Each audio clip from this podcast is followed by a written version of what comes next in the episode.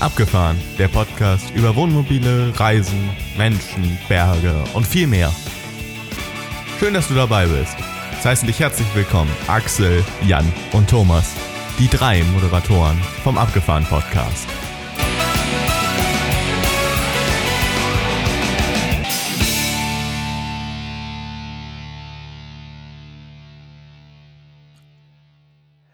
Herzlich willkommen zum Abgefahren Podcast Episode 6. Die Tage werden länger, das Wetter wird besser, die Lust aufs Verreisen wird größer und die Lust des Podcastens bei uns dreien ist nach wie vor ungebrochen. Und deswegen begrüße ich hier die beiden wichtigsten Mitprotagonisten des Abgefahren Podcasts, die Moderatoren Axel. Hallo Axel. Hallo Thomas. Und der Jan. Hallo Jan. Hallo Thomas und auch auf die andere Seite hallo Axel. Hallo Jan.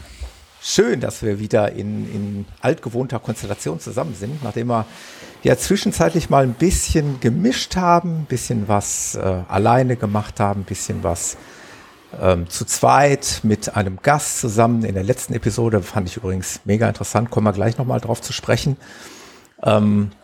Ja, und in Zukunft wird es ja so weitergehen. Also wir drei werden uns immer wieder mal hier treffen. Es werden sich immer wieder mal Interviewgäste einfinden und somit werden wir immer einen Blumenstrauß herrlichster verschiedener Themen hier anbieten. Aber heute sind wir dreimal wieder da und ja, ich freue mich, dass wir jetzt mal wieder zusammen sind. Wie geht's euch? Ja, blendend. Wenn man das in der heutigen Zeit sagt, kriegt man immer böse Seitenblicke, weil allen geht's nicht so gut. Aber also die meisten haben irgendwelche Corona-Blues-Geschichten. Ja. Aber im Prinzip muss ich sagen, blendend. Das Wetter ist schön, gerade heute. Ich will mich nicht beschweren, deshalb ich gucke da positiv hin und sage einfach, ja, uns geht's gut. Wird ja auch ein großes Thema sein nachher im weiteren Verlauf des Podcasts. Was kann man jetzt zu der Zeit machen? Fahren, Reisen ist momentan eher so semi. Also klappt gerade nicht so gut, aber man kann ja viele andere schöne Dinge tun. Da haben wir gleich noch ein bisschen was zu erzählen. Jeder von uns hat was zu berichten. Wie sieht's bei dir aus, Axel? Wie fühlst du dich? Hast du auch den Blues oder? Ja, doch ein bisschen schon. Ich habe vor 2 Tagen ich habe ja ganz am Anfang, als wir darüber gesprochen haben, was haben wir in dieser Saison geplant, habe ich ja gesagt. Und wir waren mutig, wir haben wieder Holland gebucht. Ja. Und bei uns hat sich der niederländische Campingplatz für Mitte Mai, ich meine, es ist Fronleichnam? Ich bin nicht ganz sicher. Hat sich bei uns gemeldet und uns 3 Varianten angeboten. Sie können gerne kommen. Dann müssen Sie nichts tun. Oder wenn Sie stornieren möchten, dann schreiben Sie uns Ihre IBAN. Ja. Und wir ziehen nur 25 Euro Verwaltungsgebühr ab und oder umbuchen. Und ja, und ich habe dann so mit mir gekämpft. Ich weiß nicht, ob ihr das so kennt, aber eigentlich will man da ja hinfahren. Also ich will ja gar nicht stornieren.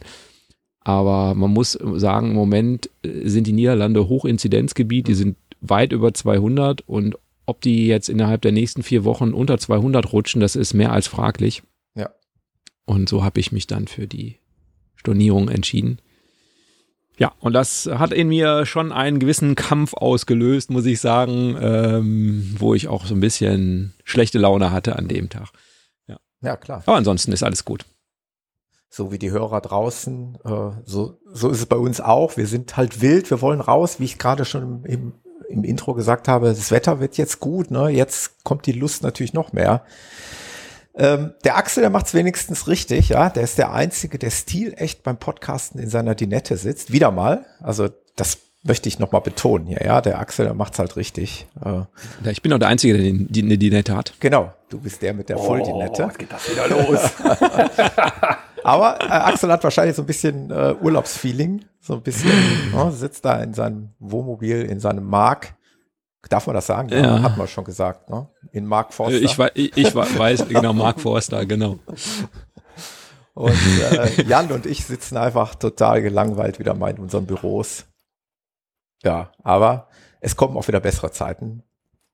Bestimmt. Und wir kommen gleich, so viel darf man schon mal vorweg teasern, wir kommen gleich aber dazu, dass wir es wenigstens mal geschafft haben, uns zu treffen. Ich meine, wir kannten uns natürlich schon vorher persönlich durchs Thema Laufen, das hat man ja auch schon mal angedeutet. Wir sind leidenschaftliche Läufer und auf dieser Schiene haben wir uns natürlich schon mal gesehen, aber wir haben uns zum ersten Mal mit unseren Wohnmobilen getroffen. Aber da dürft ihr gespannt sein, da kommen wir gleich drauf zu sprechen. Ich finde, wie immer, am Anfang der Sendung, oder Jungs, wie sieht's aus? Wir sollten mal rückblickend betrachten, was ist passiert, was gab's für Rückmeldungen oder auch nicht für Rückmeldungen. Was wünschen wir uns für Rückmeldungen? Da werde ich gleich noch ein bisschen was zu sagen. Ich denke, das sollten wir mal kurz abarbeiten. Was gab es denn da so, Axel? Ich habe eine Rückmeldung bekommen zur Episode 5. Das war die Episode mit Hippie Trail. Der Torben hat uns ja sehr ausführlich von seiner Reise geschildert und ich habe eine Rückmeldung von der Mini bekommen. Die hat also alles gehört, hat ihr viel Spaß gemacht und sie hat uns aufgefordert, 5 weitere Episoden mit Hippie Trail zu machen. Und ich habe sie tatsächlich auch persönlich getroffen und sie kannte tatsächlich Hippie Trail vor unserer Episode schon und ist denen schon vorher gefolgt. Also auch die Sache, als die auf der Panamerika unterwegs waren und dann der Sohn geboren wurde und so, das hatte sie schon live verfolgt und ist so ein Herzensthema von ihr, also so ein Traum, das vielleicht auch mal irgendwann zu machen. Und insofern haben wir damit, ohne dass ich es jetzt wusste, absolut quasi ins Schwarze getroffen. Und sie meinte, als sie das gehört hat, durfte sie auch niemand stören und so. Also so war wirklich, ohne das zu wissen, ein absoluter Volltreffer. Das finde ich nämlich auch sehr interessant, weil ich glaube, dass die vergangene Episode nämlich nicht nur was für Wohnmobilisten oder Camper gewesen ist, sondern auch eben für Interessierte, die sich interessieren für Abenteuer, für das, was Menschen erleben, so wie Menschen leben, die vielleicht ein bisschen eine andere Art und eine besondere Art haben, ihr Leben zu vollbringen. Ich denke, das hat für die einen oder anderen dann auch einen Mehrwert gehabt, diese Episode. Ja, ich bin ja auch ein, ich bin auch eine Rückmeldung, weil wir haben noch gar nicht drüber gesprochen. Ich war leider nicht dabei bei eurem Interview, was ich tatsächlich extrem spannend fand, also gerade im Nachgang. Ich hatte die Familie natürlich auch schon gesehen.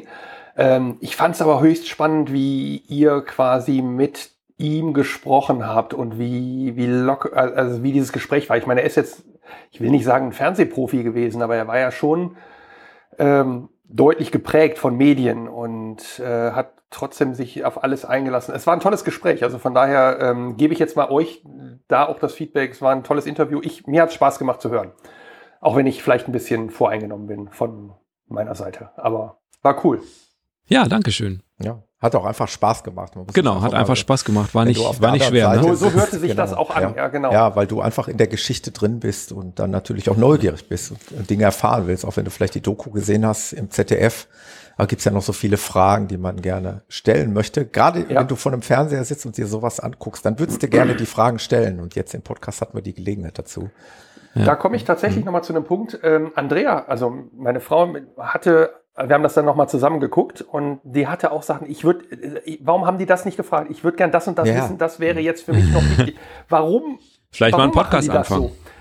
So? Ja. Das ist eine gute Idee. Ich werde die Frage nochmal aufnehmen, falls wir dann nochmal zu einem Interview, falls wir nochmal zu einem Teil 2 kommen, weil das im Nachgang fand ich auch die Frage von ihr spannend. Das sollten wir dann nochmal aufnehmen. Also es gibt noch immer ungeklärte Sachen. Ja, absolut. Ja. Also ich glaube, selbst mir sind da im Nachhinein noch Dinge angefallen, die ich auch noch hätte gerne gefragt, aber das ist in dem Moment dann, vergisst man es auch mal gerne, weil man auch in der Geschichte drin ist. Und aber wie der Torben schon oder wie wir dem Torben ja entlocken konnten, haben wir vielleicht die Chance, ihn nochmal irgendwann ein zweites Mal herzuholen. Wenn die endlich ihr Auto abholen können. Genau. Wenn der aus in Dubai mal irgendwann da weiter reist. Bei dem Oldtimer-Sammler. Der Frosch. Ja. Wir haben jetzt übrigens auf unserem Instagram-Kanal auch arabische Follower. Tatsächlich, ich komme jetzt gerade nicht auf den Namen, aber seitdem Hippie Trail das geteilt hat, hat sich unsere Instagram-Follower-Anzahl von 2 irgendwie, wahrscheinlich wart ihr beiden, verdoppelt auf 4. Nee, ich glaube auf irgendwie sowas um die 60 ist es hochgeschnellt. Und auf Instagram gab es auch noch zwei weitere Rückmeldungen. Und zwar Pigalou hat geschrieben, dass schon beide Bücher gelesen wurden und sich auf die Episode freut. Und Kennison The Road, Kennis on the Road, so, Entschuldigung, schreibt, sehr coole Idee. Also da gab es auch noch dann Rückmeldungen oder Kommentare zur Episode. Prima.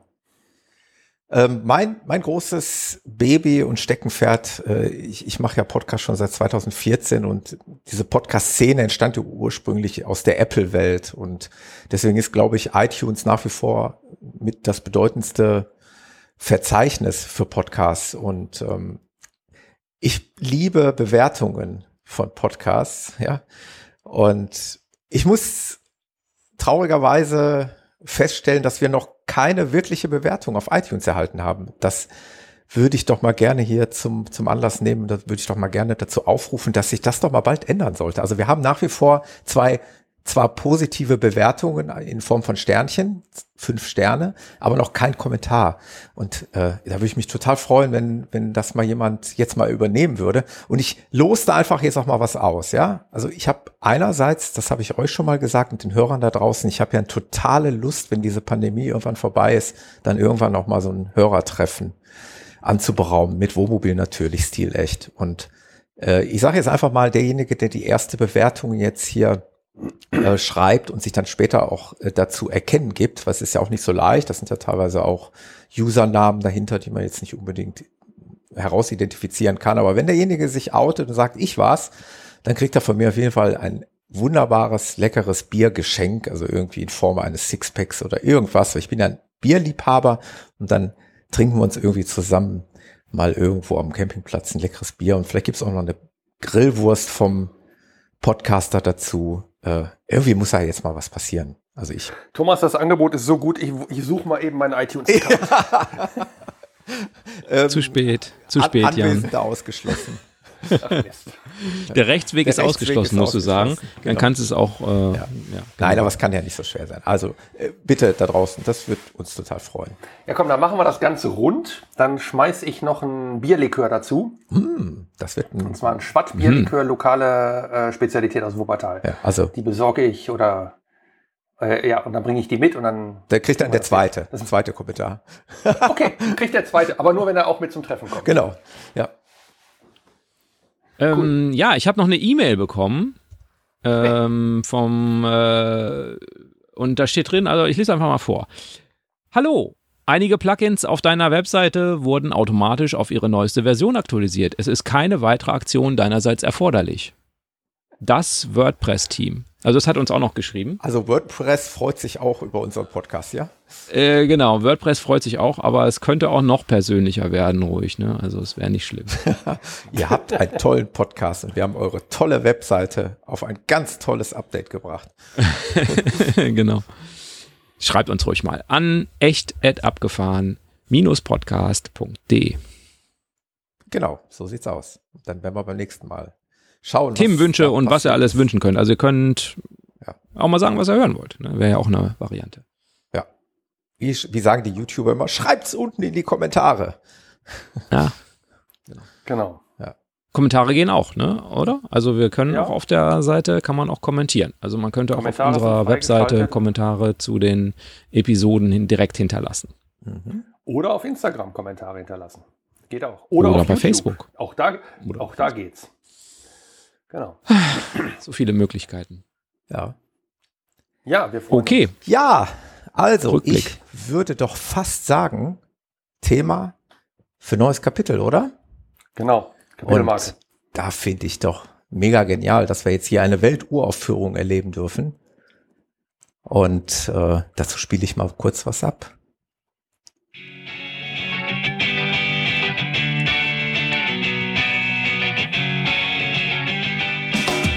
Abgefahren.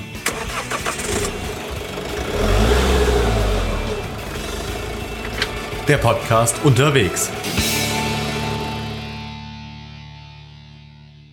Ja, dieser kleine, aber feine Einspieler, wofür übrigens der Jan größtenteils verantwortlich ist. Er ist zwar nicht die Stimme des Einspielers, aber er ist der technische Macher, sagen wir es mal so. Director's Cut. Genau, soll eigentlich eine Kategorie mal abgrenzen hier. Also das wird ja jetzt häufiger mal passieren, dass wir unterwegs auch aufnehmen. Und ja, deswegen dieser kleine Einspieler. Da kommen wir zum nächsten Thema. Unser erstes Mal, also nicht das erste Mal, sondern unser erstes Mal Treffen mit dem Wohnmobil. Wir haben es getan und auch das eine Idee vom Jan. Wir hatten es ja schon in der letzten Episode, das mussten wir jetzt nochmal aufgreifen. Es ist halt auch einfach, ja, mit die beste Möglichkeit derzeit mit dem Wohnmobil mal rauszukommen, das Gerät mal zu bewegen und auf der anderen Seite auch einen schönen kulinarischen Abend zu haben und auch mal Menschen zu sehen, weil man das in Corona natürlich immer so ein bisschen vorsichtig genießen muss. In aller Regel fährt man ja mit seiner Familie oder seiner Partnerin alleine zum Wohnmobil-Dinner. Wir sind jetzt mit unseren Familien jeweils in einem Wohnmobil zum Wohnmobil-Dinner gefahren und haben uns da eben getroffen unter Einhaltung der Corona-Regeln. Und getroffen haben wir uns beim Wohnmobil-Dinner in Dorsten beim Thomas Püttmann. Ne? Jan, deine Idee war das. Wie kamst du darauf? Ja, eigentlich lange Geschichte und eigentlich überhaupt nicht lange Geschichte. Ein Mitarbeiter vom Thomas Püttmann, der Mike, wie lange kenne ich? Ich weiß nicht, wie lange wir uns kennt. 20 Jahre hätte ich jetzt gesagt. Kennen wir uns schon. Und der war früher mal Servicekraft hier in einem Restaurant in Wuppertal, ist dann aber da weggegangen und dann beim, ich weiß gar nicht, ob es noch einen Umweg gab, beim Thomas Püttmann gelandet. Wir kennen uns lange, sind eigentlich immer in Kontakt geblieben und ja, jetzt haben sie auch das Wohnmobil-Dinner endlich für sich entdeckt. Wir hatten mal schon vor einem halben Jahr drüber gesprochen irgendwann, aber jetzt ist es halt quasi aktuell. Und als wir sozusagen auch in unserer Planung waren, kam für mich irgendwann mal die Frage, warum nicht da? Und dann habe ich den Mike gefragt, relativ spontan, sag mal, habt ihr am Wochenende noch 3 Plätze frei für uns? Und er sagte, klar. Natürlich, für euch immer. Also so ungefähr war es. Wir haben jetzt keinen verdrängt. Es war tatsächlich noch Platz da, also es war okay. Und ja, so kam es, dass der Mike uns die 3 Plätze reserviert hat und wir dann an dem Samstag angereist sind. Mhm. Vielleicht der Komplettheit halber nochmal eben, bevor wir es nachher vergessen zu erwähnen. Das Restaurant nennt sich Restaurant zum Blauen See. Genau. Hat auch den Hintergrund, dass es eben tatsächlich an einem See liegt, also direkt an einem See. Wir haben die Gelegenheit auch gleich genutzt und haben unserer zweiten Leidenschaft gefrönt, waren dort laufen zusammen. Das muss natürlich sein. Das haben wir dann auch gleich ausgenutzt. Aber primär geht es natürlich jetzt ums Wohnmobil-Dinner. Mhm. Also ich muss auch wirklich sagen, sozusagen, das ist auch so ein Mini-Rückblick. Das war ja Episode 4, wo wir über das Wohnmobil-Dinner thematisiert hatten. Und das war wirklich nochmal so, dass es auch nochmal so richtig Lust gemacht hat. Ne? Man hatte das ja schon gemacht, aber es war schon so ein paar Wochen oder Monate her. Und dass das dann nochmal, als man so das dann auch nochmal gehört hat, man hört sich ja die Episoden dann auch oft nochmal selber an, dann nochmal dachte, ach ja, Mensch, das könnte man auch nochmal so. Und das kam echt dann sehr cool vom Jan dann das Angebot irgendwie. Und da war das auch keine große Diskussion bei uns, sondern da hieß es sofort, ja, zack, zack und machen. Ja, danke dass du das noch organisiert hast. Ja, gerne. Also ich bin ja ein absoluter Kulinarik-Fan. Also ich mag Essen, manchmal leider, aber eigentlich auch sehr gerne. Von daher war das gut. Wir waren jetzt auch danach noch zweimal essen. Also von daher, wir nutzen das oft. Ja, interessant war eigentlich, Thomas hat original verpackte Keile gehabt. Also klar, im Grunde genommen war es tatsächlich die Premiere. Also wir standen etwas schräg und wir wollten schon beim Essen halbwegs gerade stehen, dass das Bier halt auch gerade steht. Und ich bin in meinem Leben zwar schon mal auf Keile gefahren mit dem Leih-Wohnmobil im letzten Sommer, von der Geschichte hatte ich ja schon erzählt. Also war da nicht was, dass die kaputt gegangen sind? Ja, tatsächlich. Aber ja. Und aber mit unserem neuen eigenen Wohnmobil bin ich tatsächlich noch nicht auf Keile gefahren und die waren original verpackt. Ich musste die da erst auspacken. Und Jan hat natürlich nichts Besseres zu tun gehabt, als zu versuchen, das zu dokumentieren, wie ich zum ersten Mal auf die Keile fahre. Er hat mich vor eine Aufgabe gestellt. Ja, wo legst denn die Keile jetzt hin? Ja, also wie steht denn das Wohnmobil und wie möchtest du das denn haben? Und ich musste das irgendwie lösen. Und Ja, man lernt am besten, wenn man selber erfährt, ja, im wahrsten Sinn des Wortes, ja, wie es sich so anfühlt. Und absolut, von daher habe ich gesagt, was hilft dir das, wenn ich dir jetzt sage, leg den Keil dahin und den anderen 10 Zentimeter weiter hinten, damit du gerade stehst, das bringt nichts. Ja. Überleg mal selber. Und ja, genau, das machen wir mit den Kindern ja auch. Die sollen selber erfahren. Ne? Ja. Ja, und dann hat der Thomas da original verpackte, eingeschweißte Keile ausgepackt. Das war echt cool. Ja, und Michaela hat eingewiesen. Ne? Genau, und das hört sich so an. So, Jan, jetzt wollte ich eigentlich mal wissen, wie ich das gemacht habe. Habe ich mir jetzt ein Bier verdient oder nicht so? Also Michaela hat sich ein Bier verdient, weil sie hat hervorragend hinter dem Auto gestanden und eingewiesen. Und ja, du hast ja auch ein Bier verdient. Du stehst gut. Dann würde ich sagen, gibt es jetzt ein typisches Geräusch, oder? Mach mal. Was hast du?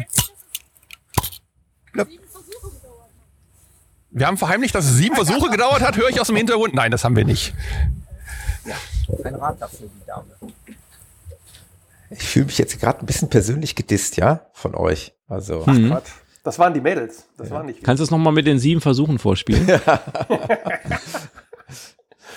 Nein, auf jeden Fall die Organisation. Ich möchte das gerne eben aufklären. Es waren definitiv keine 7 Versuche. Es war höchstens 6,5.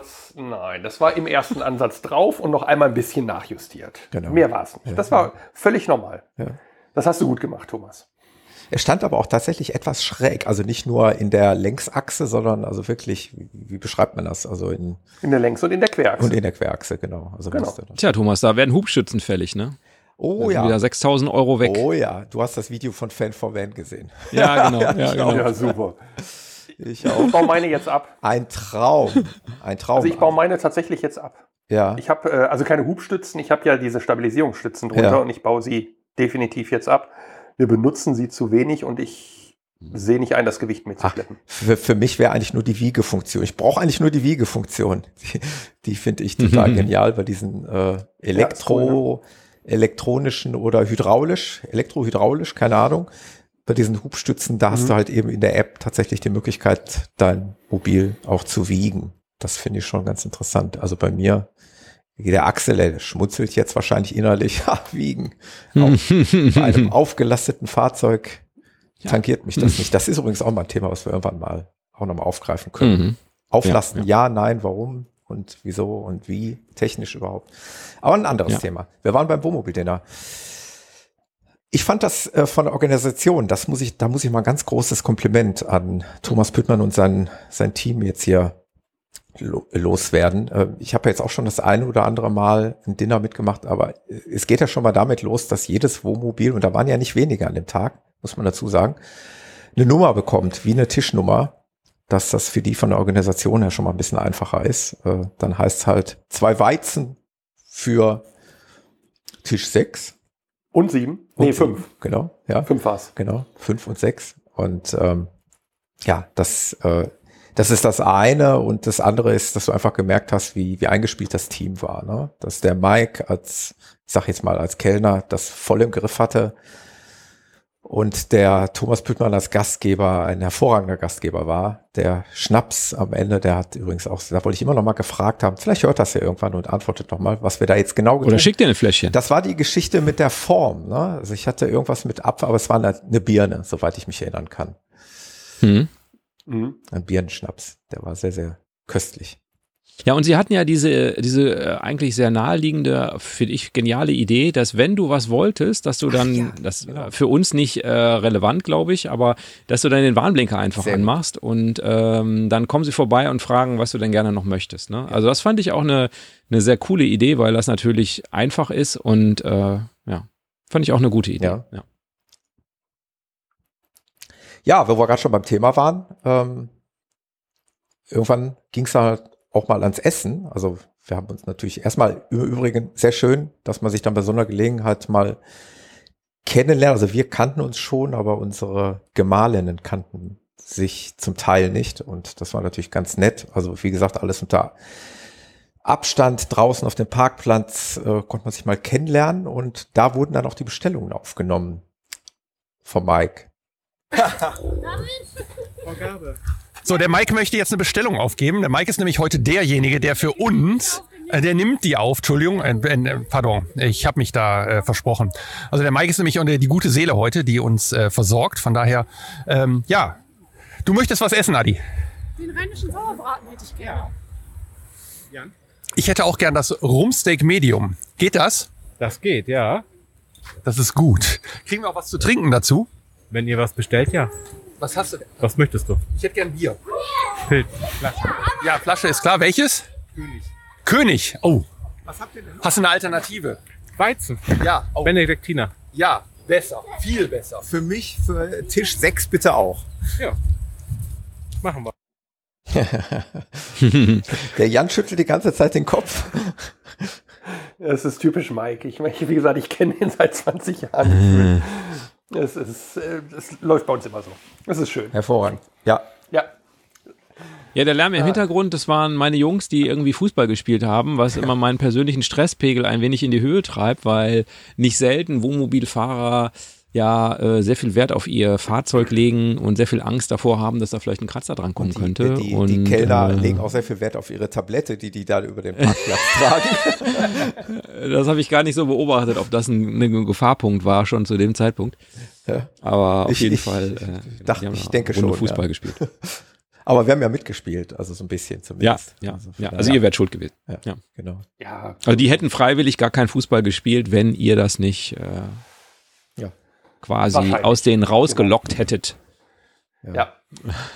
Also für den unwahrscheinlichen Fall, dass jemand jetzt nicht genau weiß, wie sowas dann abgeht, dann geht's halt ganz klassisch weiter. Also wir sind dann jeder irgendwann in seinem eigenen Wohnmobil verschwunden und dann wurde uns das Essen eben ins Wohnmobil geliefert und ja, das ist dann so der kleine Wermutstropfen, wenn man mit Freunden zusammen zwar zum Wohnmobil-Dinner fährt, aber wir saßen dann halt eben doch getrennt voneinander, logischerweise. Aber wir haben eine WebEx versucht. Ja. Also wir haben es versucht, mit einer Videokonferenz quasi zu untermalen, aber das ist kein Ersatz. Ne? Nee, das ist absolut kein Ersatz. Ja. Es ist kein Ersatz, aber es war trotzdem cool, weil wir auf euren Tisch gucken konnten, was ihr so esst. Ja. Und trinkt. Wie schnell und ja. Was bei uns so umfällt. Ich sag mal, in der heutigen Zeit sind virtuelle Konferenzen Standard. Ich sag mal, in unserem Business-Umfeld sehe ich es eigentlich nur noch. Und das war quasi die Fortsetzung davon. Und wir haben gegessen, wir haben uns dabei auch noch unterhalten können, über die 3 Wohnmobile hinweg, durch die geschlossene, teilweise offene Tür, Fenster, aber halt über die Webkonferenz. Und das besser als nix, also besser als alleine sitzen und nur mit den Leuten reden, mit denen man sowieso 24/7 zusammen ist. Ne? Mhm. Ich fand's cool, mir hat's Spaß gemacht. Ja. Immer wieder. Aber wir hatten Glück mit dem Wetter, ne? Das muss man einfach auch dazu sagen. Es war relativ, es war nicht ganz warm, es war schon ein bisschen kühler, aber das war trocken und ich erinnere mich an Vollmond. Mhm. Ja, also es war Vollmond, meine ich. Ja, es ging. Also der Mond war gut zu sehen und die Sternchen und so. Also es war schon romantisch mit euch. Es war vor allen Dingen dann eben auch zu Corona-Zeiten die einzige Chance, dass wir uns unterhalten. Hätte es jetzt noch Dauer geregnet, dann hätten wir jeder nur noch Webkonferenz Mobil sitzen können. Also wir hatten wirklich Glück und es war wirklich ein schöner Nachmittag-Abend. Wir haben ja ziemlich lange gestanden und auch mit dem Thomas später dann noch viel gequasselt. Ich weiß nicht, Jungs, wäre es jetzt schon an der Zeit, mal den Thomas? Nee, wir müssen erstmal sagen, wie es geschmeckt hat. Ah, okay. Also ihr hattet Rumsteak, habe ich verstanden. Definitiv. Ich auch. Insofern können wir jetzt nicht von vielen verschiedenen Sachen berichten und das war sehr, sehr gut gemacht. Also das war auch diese 800-Grad-Technik, glaube ich. Ne? Ich habe das noch nicht so ganz gecheckt. Also wo das dann einmal kurz auf 800 Grad erwärmt wird, sodass sich die Röstaromen bilden und so, war schon sehr, sehr lecker. Axel, wenn wir uns mal wieder treffen können, also wenn das alles so ein bisschen ruhiger ist, dann kommt ihr mal vorbei mit euren beiden Autos, dann mache ich euch die 800 Grad hier bei uns mit 900 Grad. Ja, können wir nicht auf der Terrasse. Können wir nicht ein Wohnmobil-Dinner bei dir buchen? Genau, kann man das nicht buchen bei dir? Ja, könnt ihr demnächst buchen. Also wenn das erlaubt wird. Oder sagen wir so, wenn es Sinn macht. Wenn es wieder Sinn macht. Ich finde das erlaubt immer doof, dieser Begriff, aber wenn es wieder Sinn macht. Nee, also ich habe so einen Grill, der hat tatsächlich so eine sogenannte Sizzle Zone, die macht auch mit Infrarot-Gassteuerung tatsächlich diese Temperaturen. Und das ist einfach genial, weil du einfach diese Röstaromen außen hast und dann garst du den Rest halt nur noch in der Wärme und dann hast du innen saftig und außen knusprig und das war echt gut. Also das war lecker, was die gemacht haben. War richtig gut. Ja. Der krönende Abschluss war dann nachher noch der Apfelstrudel. Der war auch nochmal richtig. Oh, ich hatte ja keinen Apfelstrudel. Ich hatte ich meine, es wäre Tiramisu gewesen, dann kann das sein? Da haben wir da was Unterschiedliches. Also der Apfelstrudel. Und das war zum Sattwerden. Also das war nicht knapp portioniert, muss ich sagen. Ja. Also das waren echt zwei große Stücke. Ja. Und sehr lecker. Gut. Selbstgemacht natürlich. Also es war alles lecker, muss man sagen. Es war ein leckerer Abend. Ja. Ja. Müssen wir vielleicht nochmal auch wiederholen. Ja, absolut. Gerne auch da. Ja. Also da wäre ich auf jeden Fall dabei. Ja, ich finde, jetzt sollten wir aber trotzdem mal den Chef des Ganzen zu Wort kommen lassen. Wir haben uns natürlich nicht nehmen lassen, den Thomas Püttmann da mal zu interviewen, wenn wir schon mal die Chance haben. Nochmal, nachdem wir ja schon mal ein Interview mit einem Gastronomen hier hatten, in der vorletzten Episode müsste das gewesen sein, ne? Und haben wir jetzt den Thomas zu Wort kommen lassen. Das hörte sich dann so an. Viel Spaß dabei.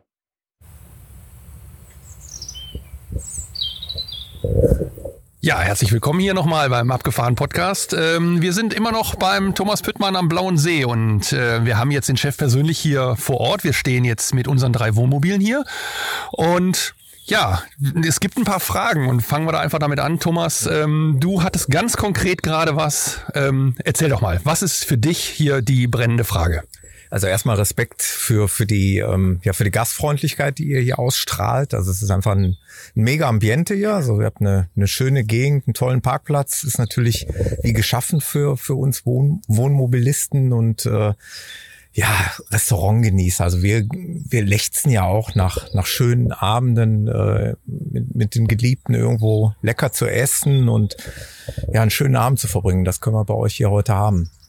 Was wir uns fragen, ist aus der Sicht des Gastronomen, was bedeutet euch das Wohnmobil-Dinner? Also was sind die Vorteile oder gibt es auch vielleicht Nachteile? Gibt es irgendwas, was es zu kritisieren gibt an unserer Stelle? Also an die Stelle der Gäste oder sagt ihr, nee, läuft alles gut?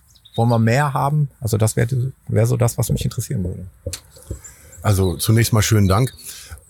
Kritisieren braucht man dabei gar nichts, ganz im Gegenteil. Das ist für uns absolut positiv, weil wir können in der Küche wieder vernünftig arbeiten, wir können Essen auf Tellern anrichten, der Service hat vernünftig zu tun, wir packen nicht als Service einfach nur in Pappe und irgendwelche Alufolien, sondern wir können wieder so arbeiten, wie wir eigentlich auch arbeiten möchten.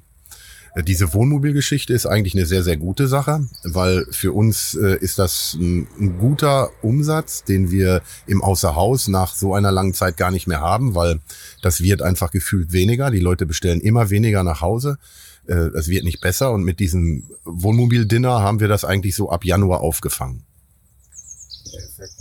Vielleicht noch, ich muss direkt noch mal einmal nachhaken. Eine Sache noch, weil es mich echt interessiert, auch wenn es vielleicht rein theoretisch die letzte Frage wäre, aber ich ziehe sie jetzt trotzdem vor, weil danach halte ich meine Klappe und dann können die anderen beiden nochmal fragen. Das glaube ich nicht, aber egal. Eine Sache noch, was mich interessieren würde. Hast du mal, wir hatten uns gerade aufs Du geeinigt, hast du mal darüber nachgedacht, das im Nachgang, nach Corona-Zeit nochmal fortzusetzen? Also der Parkplatz wird es ja hergeben. Ich weiß jetzt nicht genau, wie die Auslastung aussieht zu normalen Zeiten. Die normalen Abend- und Tagesgäste, wie viel Platz sie hier wegnehmen. Aber wäre das eine Option? Also wir haben sowieso schon seit 20 Jahren 3 Wohnmobilstellplätze angeboten, während unserer ganz normalen Arbeit. Aber diese Wohnmobilisten, die bleiben dann natürlich bei uns im Restaurant zum Essen und gehen dann nur zum Schlafen in ihr Wohnmobil. Dass die im Wohnmobil gegessen haben, ist eigentlich jetzt erst seit Corona so. Also die Möglichkeit haben wir immer und werden wir auch so beibehalten. Und wer in seinem Wohnmobil bedient werden möchte, kann das natürlich tun. Nur im Sommer sieht's bei uns wieder ganz anders aus, weil wir haben einen Biergarten mit 150 Sitzplätzen. Dann haben wir einen Sommergarten, also sprich einen Wintergarten, den wir komplett auffahren können. Die ganzen Seiten, das Dach beiseite. Das war jetzt natürlich nach dem ersten Lockdown unser großer Vorteil. Der Platz war mega beliebt, weil keiner wollte wirklich drinnen sitzen am Anfang. Die meisten irgendwie draußen, alles gut durchlüftet. Hatten wir natürlich diese Möglichkeit. Die war einfach für uns super. Wir haben auch nach dem Lockdown diese 5,5 Monate wirklich sehr, sehr viel zu tun gehabt. Wir haben kontinuierlich jeden Tag richtig viel zu tun gehabt. Wir hatten 0 Probleme bis zum 1. November. Und da haben wir dann natürlich im November und Dezember nicht drüber nachgedacht, ein Wohnmobil-Dinner zu machen, weil es eben bis dahin überhaupt nicht nötig war. Jetzt haben wir im Januar damit angefangen. Durch den Wintereinbruch, der dann kam, ist das natürlich wieder total eingeschlafen. Da waren dann wieder 3 Wochen komplett weg, weil die Wohnmobilisten, die wenigsten davon hatten Winterreifen. Da hatten wir mal 1 oder 2. Das war also auch noch kein Geschäft. Und seit gut 3 bis 4 Wochen, seitdem wir hier in der Region bei den Medien Werbung machen können und die auf uns aufmerksam geworden sind, haben wir dann natürlich einen ganz guten Anlauf. Ja, ich sage jetzt mal von meiner Seite, wir haben ja gerade schon den Hauptgang gehabt und der Hauptgang ist perfekt und da kommt auch schon der Mike, der uns den nächsten Kaffee bringt. Vielen Dank, Mike, für den Kaffee. Und der sieht auch gut aus. Vielleicht mal den Mike, eine ganz kurze Frage. Ja. Ist das für dich eine Umstellung, sage ich mal, Speisen und Getränke an Wohnmobile zu liefern? Wie ist es? Ist es schwieriger, einfacher, anders? Ist eigentlich nichts anderes. Das heißt der Latte Macchiato. Ganz kurz die Zwischenfrage. Es kam aus dem Wohnmobil raus, der ist ja richtig warm. Nein, eigentlich nicht. Ich mache da fast eigentlich gar keinen Unterschied zum Biergarten hin. Ja, ist ähnlich. Ne? Ja, ist ähnlich, würde ich sagen. Ja, auf jeden Fall. Ja, das ist cool. Das ist für euch keine Umstellung großartig, ne? Aber wie sollte es auch? Ne? Außer, dass du jetzt viel außer Haus, klar, im Biergartenbereich bist es auch. Ne? Im Restaurantbereich ist man meistens mal ohne Jacke unterwegs, hier halt mit Jacke, ne? Also zumindest jetzt in den Jahreszeiten. Aber wir brauchen morgens jetzt nicht mehr saugen. Ja, stimmt. Wir machen alles sauber. Wir halten und die Toiletten nicht reinigen. Na doch, ab und zu. Ja, cool. Ja, also ich hatte gerade angesetzt, also uns hat's extrem gut geschmeckt, es war super lecker, also vielen Dank dafür. Das Essen ist erste Sahne, also dafür möchte ich gern nochmal auch animieren, dass Leute hier hinkommen, weil das Essen ist wirklich, ich höre mehrere Ja's hier in der Umgebung, also es war wirklich lecker und ja, vielen Dank dafür und auch, dass ihr das anbietet und für uns ist es natürlich auch eine Möglichkeit, mal wieder rauszukommen und einen Abend draußen zu verbringen und jetzt treffen wir uns hier auch nochmal mit 3 Leuten, die wir uns tatsächlich, seitdem wir diesen Podcast machen, auch noch nicht physikalisch getroffen haben. Ja, danke dafür. Also wirklich danke. Erzähl auch nochmal so ein Insight. Ich finde das einfach auch mega. Wir hatten es jetzt, wie gesagt, wir sind zum 4. Mal beim Wohnmobil, aber zum 1. Mal habe ich von dieser Idee gehört, ich sehe es gerade drüben. Leute, die aus dem Wohnmobil irgendwelche Wünsche haben, die sollen die Warnblinklichtanlage anmachen. Das ist ziemlich cool irgendwie, damit ja die Bedienungen hier und die Chefs oder wer auch immer Bescheid wissen, da möchte gerne jemand was. Einfach auf diese Idee zu kommen. Ist cool. Und übrigens, jedes Wohnmobil hat eine eigene Nummer, also wie eine Tischnummer. Das ist durchnummeriert. Klar, es ist für euch wahrscheinlich verpflichtend, damit ihr klarkommt, ne? Damit ihr wisst, an welches Wohnmobil soll welches Essen. Das ist eure Organisationsfrage, die ihr damit dann beantwortet habt. Ja, ich finde es einfach toll, also welchen Ideenreichtum ihr da auch reinbringt. Ne? Das ist cool. Ja, die Not macht erfinderisch, ne?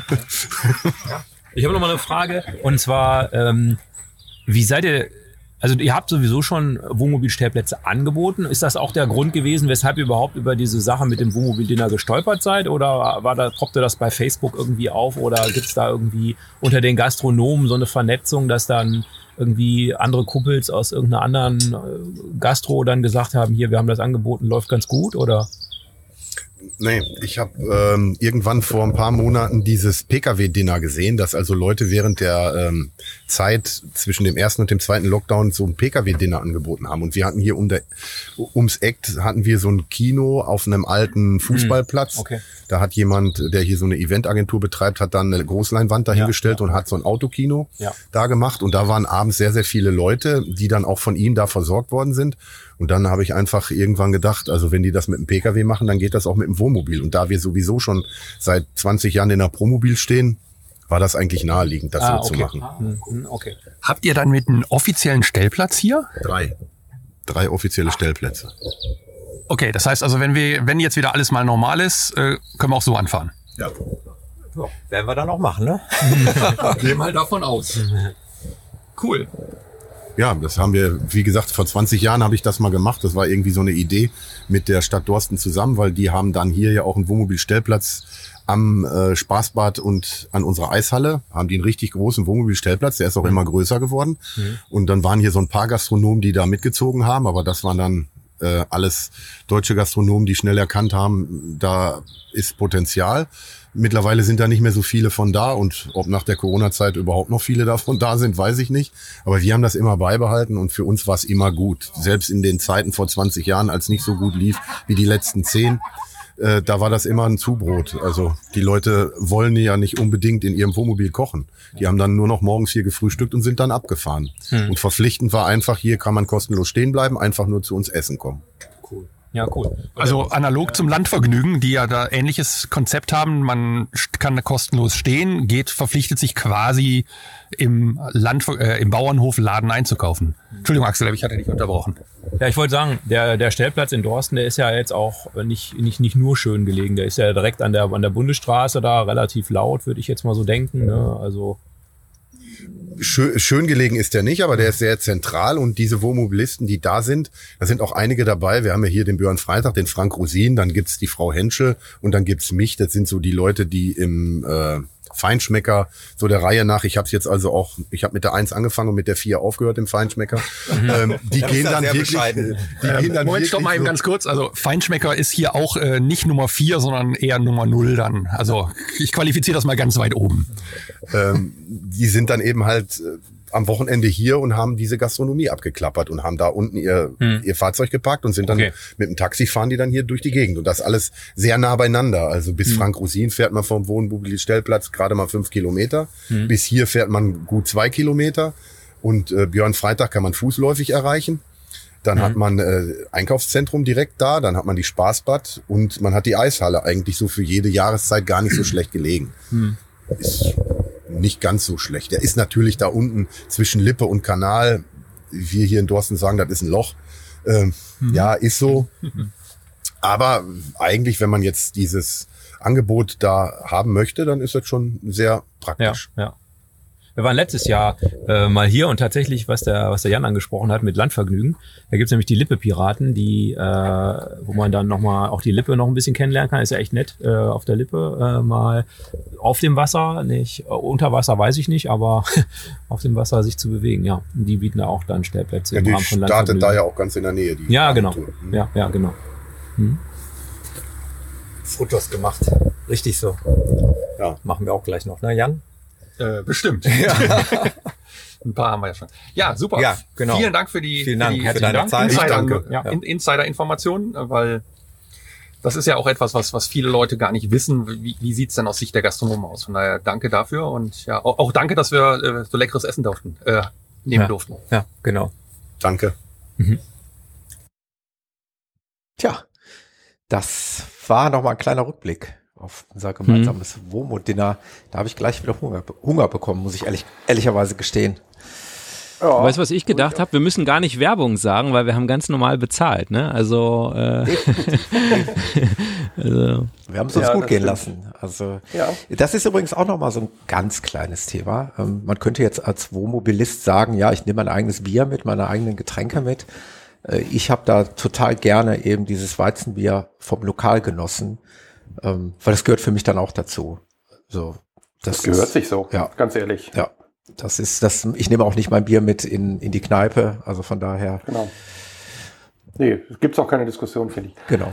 Der Mike sagte noch kurz, dass er eigentlich nur wie im Biergarten rumrennt und jetzt die Jacke anhat. Ja, an dem Tag haben wir natürlich echt Glück gehabt, weil das Wetter war wirklich gut. Es wurde dann abends schon frisch, aber es war trocken.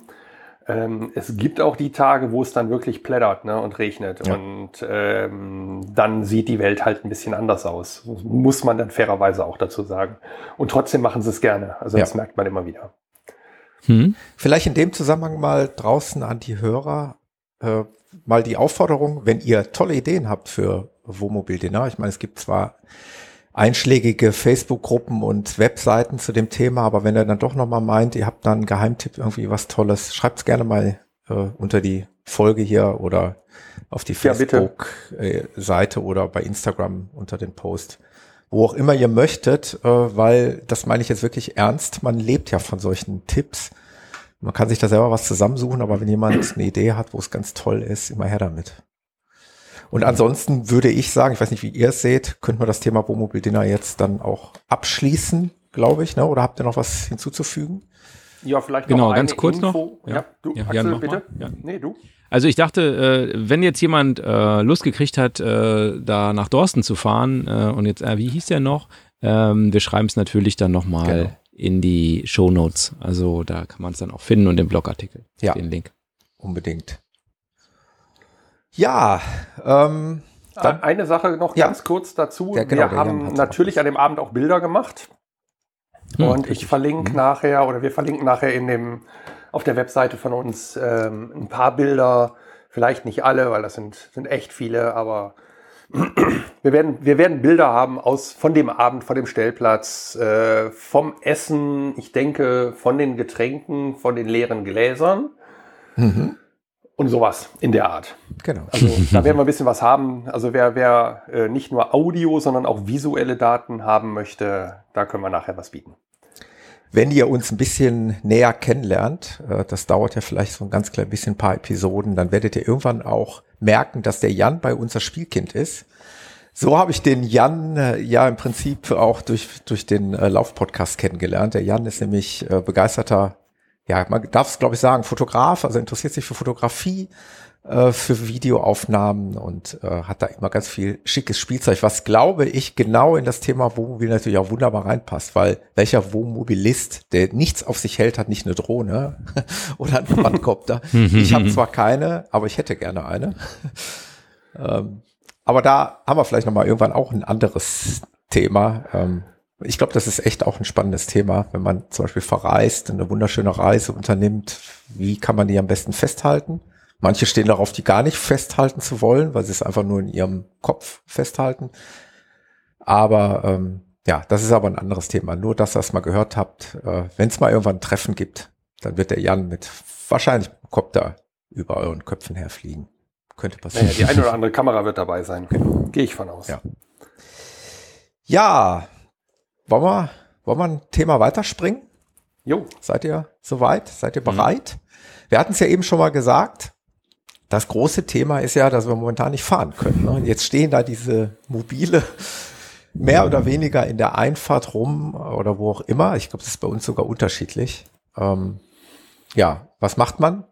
Vor lauter Verzweiflung fängt man an zu basteln, oder? Du gibst ja auch kein Geld aus, ne? Ich meine, das ist ja echt fürchterlich, das Girokonto wächst und wächst, Strafzinsen drohen, ne? Kratzt an der 100.000 Euro Marke. Ich spreche da immer gerne von Projekten, also für mich sind es immer so kleine Projekte, die man da irgendwie angeht und wir haben da ein bisschen was, in der letzten Zeit gemacht und da wollen wir euch gerne teilhaben lassen, würde ich sagen, weil ich glaube, so ein bisschen Do-it-yourself gehört auch bei den meisten Wohnmobilisten dazu. Ich lerne viel und ich partizipiere viel von Facebook-Gruppen, wo wieder mal irgendwie einer was gebastelt hat, wo ich mir denke, wow, das ist echt cool. Das müsste ich eigentlich auch mal machen.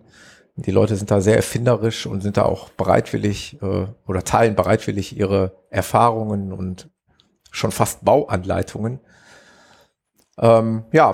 Ich will gar nicht als Esel hier als erstes anfangen. Ich würde jetzt einfach mal in die Runde fragen, was habt ihr in der letzten Zeit so getrieben? Erzählt doch mal ein bisschen was. Aber fang mal an beim Jan. Genau. Jan, was hast du getrieben in der Vergangenheit?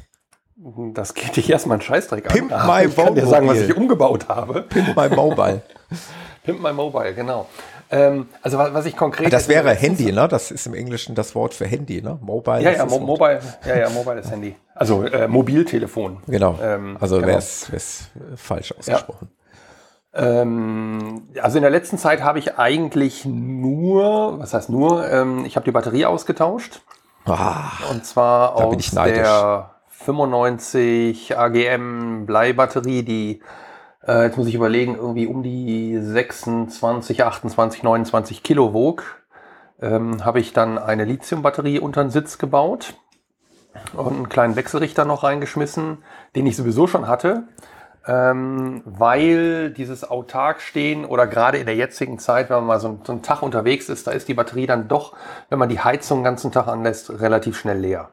Und weil wir die Befürchtung hatten oder haben, eigentlich kann man sagen haben, dass im Sommer immer noch nicht allzu viele geht und wir autark fahren müssen, sind wir zu dem Schluss gekommen zu sagen, wir tauschen die Batterie jetzt aus. Jetzt sind 2,5 Jahre rum, so Batterien halten, nicht ewig. Ich habe sie auch noch verkauft bekommen für einen kleinen Taler, aber sie ist weg. Sie hat einen guten, guten Besitzer bekommen, also einen netten Besitzer bekommen. Hauptsache, sie fühlt sich wohl. Genau, Hauptsache, sie fühlt sich wohl. Das ist eine gute Aussage. Eine witzige Randstory. Hauptsache, sie ist nicht auf dem Schrott gelandet irgendwo bei dem Entsorger. Genau, nein, die ist vernünftig gelandet. Am Samstag habe ich die verkauft, also über Kleinanzeigen angeboten. Am Samstag hat sich dann einer gemeldet. Als Starterbatterie für ein Auto. Nee. Okay. Pass auf, ja, kommt. Bin gespannt.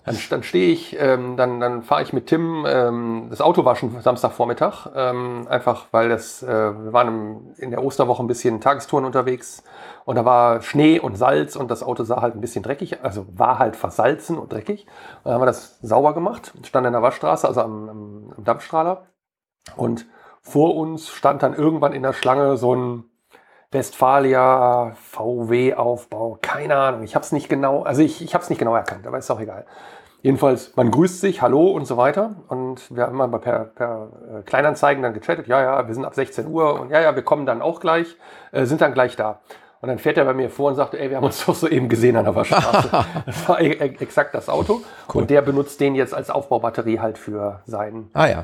VW, LT, Westfalia-Aufbau, also historisches Kennzeichen, also ein H-Kennzeichen schon. Schön. Von daher hat das einen guten Sinn bekommen. Ja, und wir haben jetzt eine Lithiumbatterie drin, um länger autark zu stehen, um dann auch zu laden, um dann auch mal was zu tun. Also statt 95 Amperestunden, von denen man die Hälfte nutzen kann, haben wir jetzt 200 und können ja fast 100% davon nutzen. Tja. Das ist genau das Unterschied. Thema, was das mich auch interessiert. Ja. Erfahrung habe ich noch tatsächlich keine. Wir waren seitdem einmal jetzt nochmal zu einem Tag unterwegs und zum Womo-Dinner. Da habe ich natürlich die App ständig laufen lassen, immer mit einem Auge auf der App, um zu sehen, wie viel geht raus, wie viel geht rein. Ja, wir haben natürlich dann Licht angemacht. Ich habe das Ding gefordert. Also ich habe Licht angemacht und habe dann gesehen, wie viel runter. Licht? Nein. Da passiert halt kaum was. Boah, 12 Watt. Genau. Ja, und die Heizung war auch an, weil es war kühl. Oh. Ja, war jetzt nicht die Welt. Aber nee, war cool.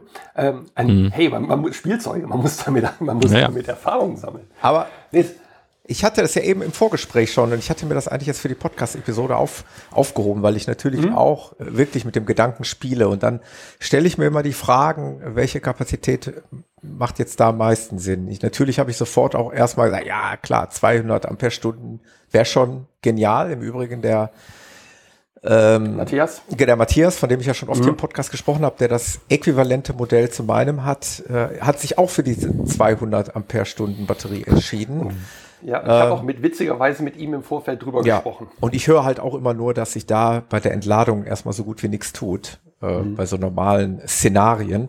Und da denke ich mir immer so, oder würde es nicht vielleicht auch eine 100 Amperestunden Batterie reichen? Wie du es ja eben sehr gut erklärt hast, bei einer 80 Amperestunden Bleibatterie, wie ich sie jetzt auch aktuell habe, habe ich ja auch wahrscheinlich nur die Hälfte der Kapazität zur Verfügung, weil dann irgendwann die Spannung abfällt und dann ist Feierabend. Du kannst es schon benutzen, ne? Aber du machst die Batterie damit kaputt, ne? Also wenn du kannst schon mehr fordern. Nutzen, genau. Aber irgendwann, die ist aber auch, soweit ich das weiß, verbessert mich da, die ist aber auch nicht spannungsstabil bis zum Ende, ne? Also es fällt wohl relativ spät ab, ne? Also die Spannung ist nicht so ein gutes Indiz für das, was da noch drin ist. Also du kannst an der Spannung relativ schlecht erkennen, wie viel Prozent. Aber die werden dann irgendwann. Was ja bedeutet, die Spannung bleibt relativ lang konstant, obwohl die Batterie schon von ihrer Kapazität verloren hat. Ja.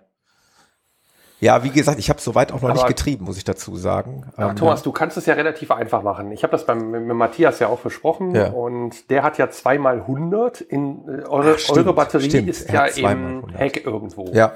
So, das heißt, rein theoretisch könntest du dir jetzt einen 100er holen und sagen, fange ich mal mit an. Stimmt, wenn ich dann aber feststelle, oder wenn du dann feststellst, wenn ich 3 oder 4, 5 Tage stehe, dann komme ich nicht hin, dann packst du dir die zweite daneben. Bei dir ist es kein Problem des Platzes, weil du sowieso also ich habe Bilder gesehen von Matthias, ich gehe davon aus, dass es ja bei dir genau das Gleiche ist. Ja. Genau, so der hat da den Platz. Platz genug ist da hinten drin. Das würde gehen. Ja. Und wenn du jetzt hergehst und sagst, ich nehme erstmal eine 100er, kommst du klar. Und der Matthias hat auch 2x100 parallel kreuz geschaltet, keine Ahnung, weiß ich jetzt gerade nicht. Jedenfalls hat er nach wie vor 12, also die 12-Volt-Lösung. Nicht 24. Genau, das ist nämlich der Unterschied, je nachdem, wie du haltest. Und von daher wäre ja die Option zu sagen, du machst 100 und machst, wenn du merkst, kommst nicht hin, machst du nochmal 100 drauf. Wäre natürlich tatsächlich eine Alternative. Die Frage glaube ich, ist für dich sogar die wie es preislich jetzt sich auswirkt. Ja, der Sprung von der 100er nicht zur 200er. Ich musste ja noch den Trick gehen. Ich wollte ja die einfache 200er haben. Die war gerade im Angebot. Und stellte dann fest, dass ich die 200er in der klassischen Bauform gar nicht unter meine Drehkonsole kriege. Das heißt, oder nur mit Umbauten unterhalb der Bleche und so weiter. Und das wollte ich dann alles nicht machen. Und daraufhin habe ich dann doch die 200er geholt, die als sogenannte Untersitzbatterie genutzt wird. Die hat eine etwas andere Form, passt aber einfach super rein. Also das ist easy going. Und daneben ist noch Platz für einen kleinen Wechsel. Für mich zum Verständnis, die Bleibatterie war wo vorher verbaut? Bei mir im Fahrersitz. Beifahrersitz. Beifahrersitz. Ja, im Fahrersitz habe ich den sogenannten Elektroblock, also die ganze Elektrosteuerung, die von Hymer, Sunlight, Carrado und wie sie alle heißen, benutzt wird. Das ist ein Schaut-Elektroblock mit der Anzeige über der Tür, die Volt anzeigt, die natürlich nur ein Schätzeisen ist. Und da sind wir genau an dem Problem, ich wusste nie, wie viel ist wirklich noch da. Und ich sage ganz ehrlich, ich bin ein Spielkind, ich bin ein IT-Junkie. Ich liebe diese App zu sehen, wie viel, wenn es nur Milliampere rein oder rausgehen, dass sich da was ändert.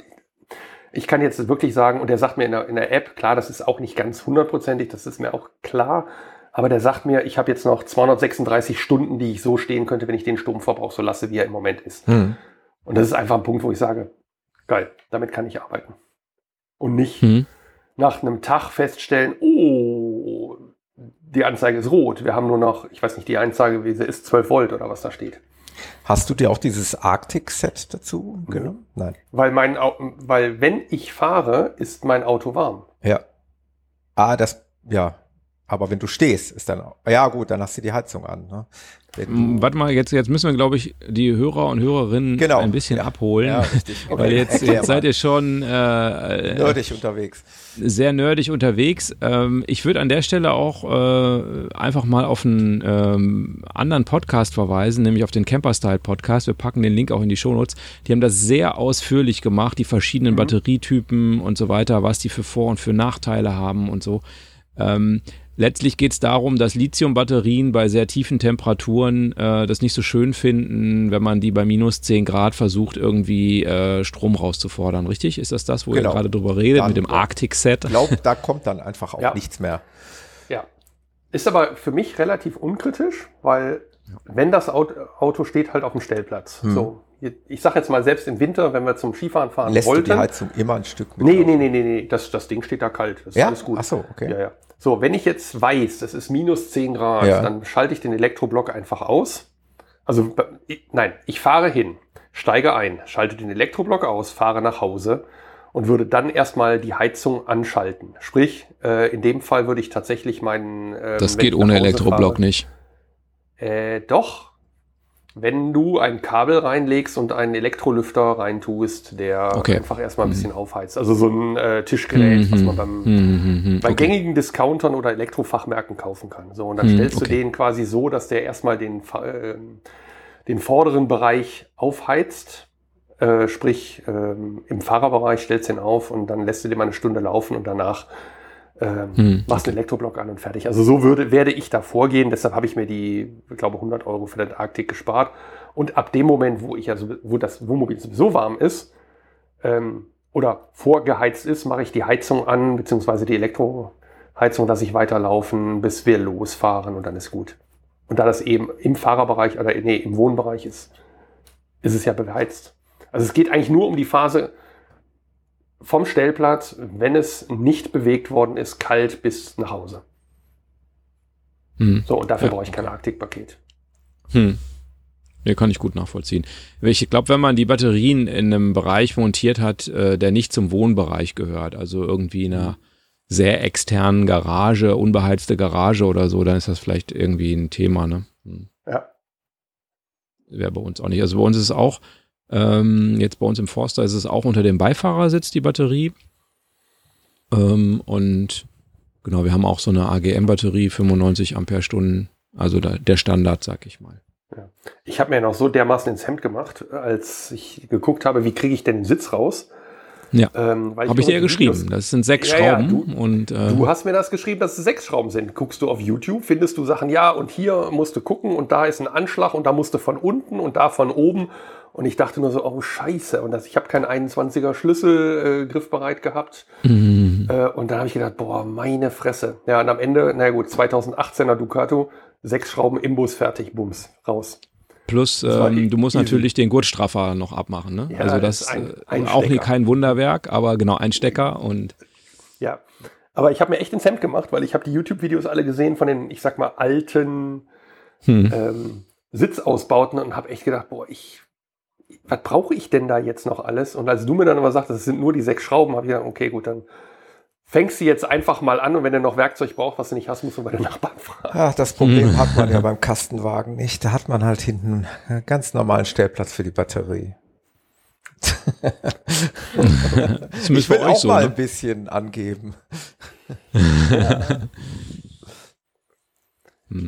Ist wahrscheinlich unterschiedlich bei den Kastenwagen, oder? Mag sein. Würde ich mal so denken. Ne? Also wirklich, wie der Jan sagte, bei unserem Modell ausnahmsweise mal, das ist kein Platzproblem. Da ist also seitlich hinten in der Garage ist ein großes Fach. Wobei ich in einem Forum gelesen habe, dass die 200 Ampere Batterie, jetzt Achtung, Schleichwerbung, also ist ja keine Schleichwerbung, ich habe ja nichts da gekauft, aber von Liontron, da nicht stehend reinpasst irgendwie.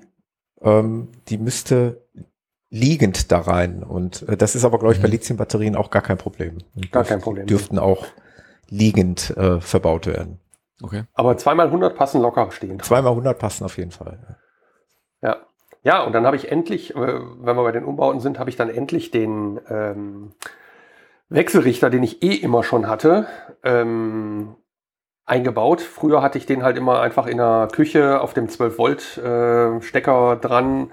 Ich brauche den auch eigentlich nur, um jetzt hat der Axel gerade ein Zeichen gegeben, was ich nicht verstanden habe. Episode. Kapitelmarke. So. Kapitelmarke. Ist das schon wieder ein neues Kapitel? Ich dachte, wir bleiben. Ja, Wechselrichter, oder? Do it yourself. Ich habe gedacht, wir sagen ein Kapitel do it yourself. Okay, alles klar. Okay. Alles klar. Gut, ich dachte, du wolltest mir was anderes sagen. Ich konnte es nicht lesen, was du hochgehalten hattest. Was wollte ich sagen? Wechselrichter, ja, den ich eigentlich nur dafür habe, um meinen Laptop zu betreiben, um mal autark zu arbeiten oder solche Sachen. Mehr sollte der gar nicht können. Dummerweise hat der 300 Watt und wir haben noch so einen Milchaufschäumer, so einen elektrischen, der einfach wie so eine Art Wasserkocher funktioniert mit so einem Whirlpool da unten drin, der wunderschön aufgeschäumte Milch für ein Latte Macchiato macht. Der braucht leider 400 Watt. Jetzt habe ich da ein kleines Problem mit meiner Regierung. Mal schauen. Es ist ja ein interessantes Thema, also weil bei dem Thema Wechselrichter bin ich auch vorbeigekommen und der ist gestern geliefert worden, ist natürlich schon eingebaut und heute benutze ich ihn schon. Also ich habe jetzt mal gedacht, ich produziere mal heute eine autarke Podcast-Folge, also ich habe den Landstrom extra abgeklemmt. Bisher funktioniert es, ich sitze noch nicht im Dunkeln. Aber auf jeden Fall, das Thema ist, finde ich deshalb ganz interessant, weil ich hatte auch schon einen Wechselrichter, so einen, wie der Thomas auch sagte, dass er das auch hat, so für 20 Euro vom Chibo. Das war früher meistens das Auto, wirklich nur für den Firmenwagen, um den Firmenlaptop mal einmal kurz genau, und das hat aber wahrscheinlich nie funktioniert, ja, weil... Gar nicht mal so schlecht. Echt? Ja. Also es soll heute nicht mehr funktionieren, habe ich gelesen. Ich habe es aber nicht ausprobiert und ich war nicht so mutig, einen Wechselrichter anzuschließen, der eine sogenannte modifizierte Sinuskurve erzeugt. Also angeblich funktioniert es nicht mehr. Die machen angeblich die Netzteile kaputt. Ich war nicht so mutig, das auszuprobieren. Ne? Du brauchst eine saubere Sinuskurve, angeblich, oder zumindest für eine ganze Reihe von Geräten brauchst du das. Der Unterschied ist einfach, dass die Sinuskurve bei dem Wechselstrom ist ja einfach so, dass es so eine Welle ist quasi, die immer hoch und runter geht um den Nullpunkt und die modifizierte ist so eckig quasi und im schlimmsten Fall quasi nur hoch und runter und das war jetzt der Grund auch für mich, so ein Wechselrichter, der diese modifizierte Sinusspannung macht, den habe ich noch in der Heckgarage rumliegen, habe ich mich aber nicht getraut zu nutzen. Und habe mir jetzt für 50 Euro nochmal einen anderen Wechselrichter gekauft. Und da gibt es natürlich verschiedene. Ich habe auch so, wie Jan das entschieden hat, auch so einen für 300 Watt genommen und da auch einen relativ billigen, weil ich nämlich auch nur die Anforderung habe, dass er das Notebook betreiben soll. Oder was ich mir so gedacht habe, zum Beispiel vom Fotoapparat, da hat man ja auch Ladenetzteile, also so Ladegeräte, Netzteil ist Blödsinn, Ladegeräte, die dann auf 230 Volt sind. Und wenn du das alles mit 12 Volt kaufen willst, dann kaufst du dir eine ganze Menge in 12 Volt und 2 Jahre später hast du die Geräte nicht mehr und dann kannst du dir alles andere wieder auf 12 Volt kaufen. Das macht irgendwie keinen Sinn. Also ist das jetzt so ein externer Wechselrichter, den du jetzt in eine 12-Volt-Dose steckst? Nee. Oder hast du das richtig angeschlossen? Ich hab ihn richtig angeschlossen. So. Ja, also ich habe so Klemmen benutzt, aber also ich kann ihn jederzeit wieder wegbauen. Mhm. Ich habe so eine Klemme benutzt, so eine Vago-Klemme. Mhm. Aber genau, kann ich jederzeit wieder wegbauen, aber genau, es ist ein kleiner, ne? Man kann eben nicht den Milchaufschäumer vom Jan benutzen. Und die Frau kann auch nicht den Föhn. Aber das ist nochmal ein interessanter Punkt, weil nämlich, als ich mich dafür interessiert habe, es gibt die natürlich auch mit 2000 Watt oder so, oder 1000 Watt oder 3000 Watt, also es gibt die natürlich mit irren Leistungen und da hat jemand da sehr ausführlich in dem Video das geprüft, weil nämlich sein Kumpel sich diesen Wechselrichter gekauft hatte, aber die Kaffeemaschine nicht angesprungen ist, also die Kaffeemaschine hat nicht funktioniert, ging kurz an und dann ging sie direkt wieder aus. Und das ist wohl auch ein Problem von AGM-Batterien, die eben einfach so viel Leistung nicht bereitstellen können. Also erster Punkt war, die mitgelieferten Kabel sind 10 Quadratmillimeter Kabel, das ist nicht dünn, aber naja, also für 300 Watt ist es schon okay, aber für 2000 Watt werden die wohl so ein paar 100 Grad heiß und so, das war der erste Punkt. Und der zweite Punkt ist dann eben, dass die AGM-Batterie so viel Strom dann nicht liefern kann. Weshalb man dann, wenn man das will, natürlich auch über eine Lithium-Batterie nachdenken muss. Ne? Also selbst wenn man nur den Wechselrichter will, dann sollte man vielleicht auch über eine Lithium-Batterie. Also diese Wechselrichter-Geschichte, da gibt es ja Fachleute ohne Ende. Und wenn man dann eine professionelle Lösung will und will natürlich mit einem Wechselrichter auch alle Steckdosen, die sowieso im Wohnmobil sind, auch direkt bestücken, dann sieht die Welt ein bisschen anders aus. Also ich habe tatsächlich auch unter dem Beifahrersitz den Wechselrichter jetzt montiert, habe da drin stecken eine, ich sag mal, 5 Meter Verlängerungsschnur direkt. Das heißt, der Wechselrichter, wenn ich den jetzt anmachen will, mache ich vorne die Klappe vom Beifahrersitz auf, mache den Wechselrichter an, ziehe das Kabel raus und kann dann am Tisch arbeiten. Das ist es mir wert. Ich brauche nicht diese völlige Vorrangschaltung, Hochleistungsdingens, das kann man machen, wenn man einen großen Liner fährt und da das unbedingt haben will, aber für mich, nee. Ich brauche es wirklich nur zum Laptop laden und vielleicht mal ein anderes Gerät laden. Und Praxiserfahrung kann ich euch auch sagen, meine Netzteile laden alle. Also die Laptops. Und ich habe nur auch, glaube ich, eine modifizierte Sinus, also ein relativ einfaches, preiswertes Gerät von Konrad. Also auch keine Werbung, selbst gekauft. Ja, ich habe es auch selbst gekauft, kostete aber auch nur 50 Euro und liefert dann wohl eine Sinus. Ja, aber meiner liefert wohl eine reine Sinus und das ist wohl, also es gibt ja Leute, die messen alles nach, ne? Also und ich habe auch kein Oszilloskop, ich wüsste auch nicht, wie man es messen muss, aber das scheint wohl auch wirklich da rauszukommen. Also der Preisunterschied ist nicht so gigantisch. Und ich habe es auch mir auch genauso gesagt wie du, also ich brauche das ab und zu mal und dafür lohnt es halt nicht, da jetzt ein paar 100 Euro oder ein paar 1000 Euro auszugeben, nur damit ich dann im Zweifel auch eine Kaffeemaschine anschließen kann. Richtig. Also es ist halt einfach Nutzungsszenario, muss man halt für sich überlegen. Ne? Genau. Das Einzige, was ich jetzt wirklich gemacht habe, ich habe es fest verbaut und das war jetzt halt geschuldet dem der großen Batterie, weil ich sie sowieso unter den Beifahrersitz gesetzt habe, dann konnte ich sie jetzt auch endlich anklemmen und die Klemmen sind nach vorne und nach vorne hast du an dem Ducato ja diese Klappe, die da auch mit so einem Klappmechanismus, also mit so einem, das Plastik kannst du relativ schnell abnehmen. So ja, genau. So, und dann habe ich das Ding jetzt verbaut und fertig. Also ansonsten wäre der nach wie vor mitgefahren und hätte in dem Fall den Laptop geladen, wenn ich es bräuchte. Gut, ist auf jeden Fall ein spannender Ansatz. Ich bin jetzt selber relativ überrascht. Also ich bin jetzt auch gerade Hörer des Podcasts. Ja. Wir hatten es zwar schon in unserem Chat, aber ich war jetzt nicht so ganz darüber aufgeklärt, wie ihr das jetzt gelöst habt. Ich finde, das ist eine schöne Zwischenlösung zwischen, ich habe gar nicht die Möglichkeit und ich habe hier die Mega-Möglichkeit, wo ich auch einen Föhn anschließen kann. Also ihr habt es sehr gut dargestellt. Also für mal eben einen Laptop laden oder sowas reicht das dann eben aus. Ja. Also ich hab tatsächlich Fan4Van geguckt und der hatte letztens so ein Video, wo er so gesagt hat, dass er ab und zu mal so eine Art, ich weiß nicht, ob ich das Business Camping nennen will, aber dass er einfach mal quasi sein Homeoffice quasi nach draußen verlegt und dann irgendwie in der Mittagspause eine Runde fliegen geht. Der ist ja Gleitschirmflieger.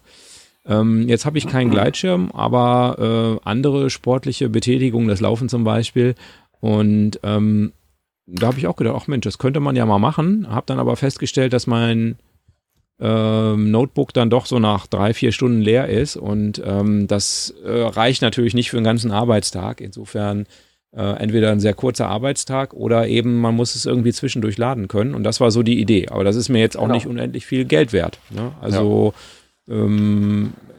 das kommt vielleicht, das mache ich vielleicht 2-mal im Jahr oder 3-mal und dann ist auch gut, ne? Da muss ich jetzt nicht 400 Euro für ausgeben.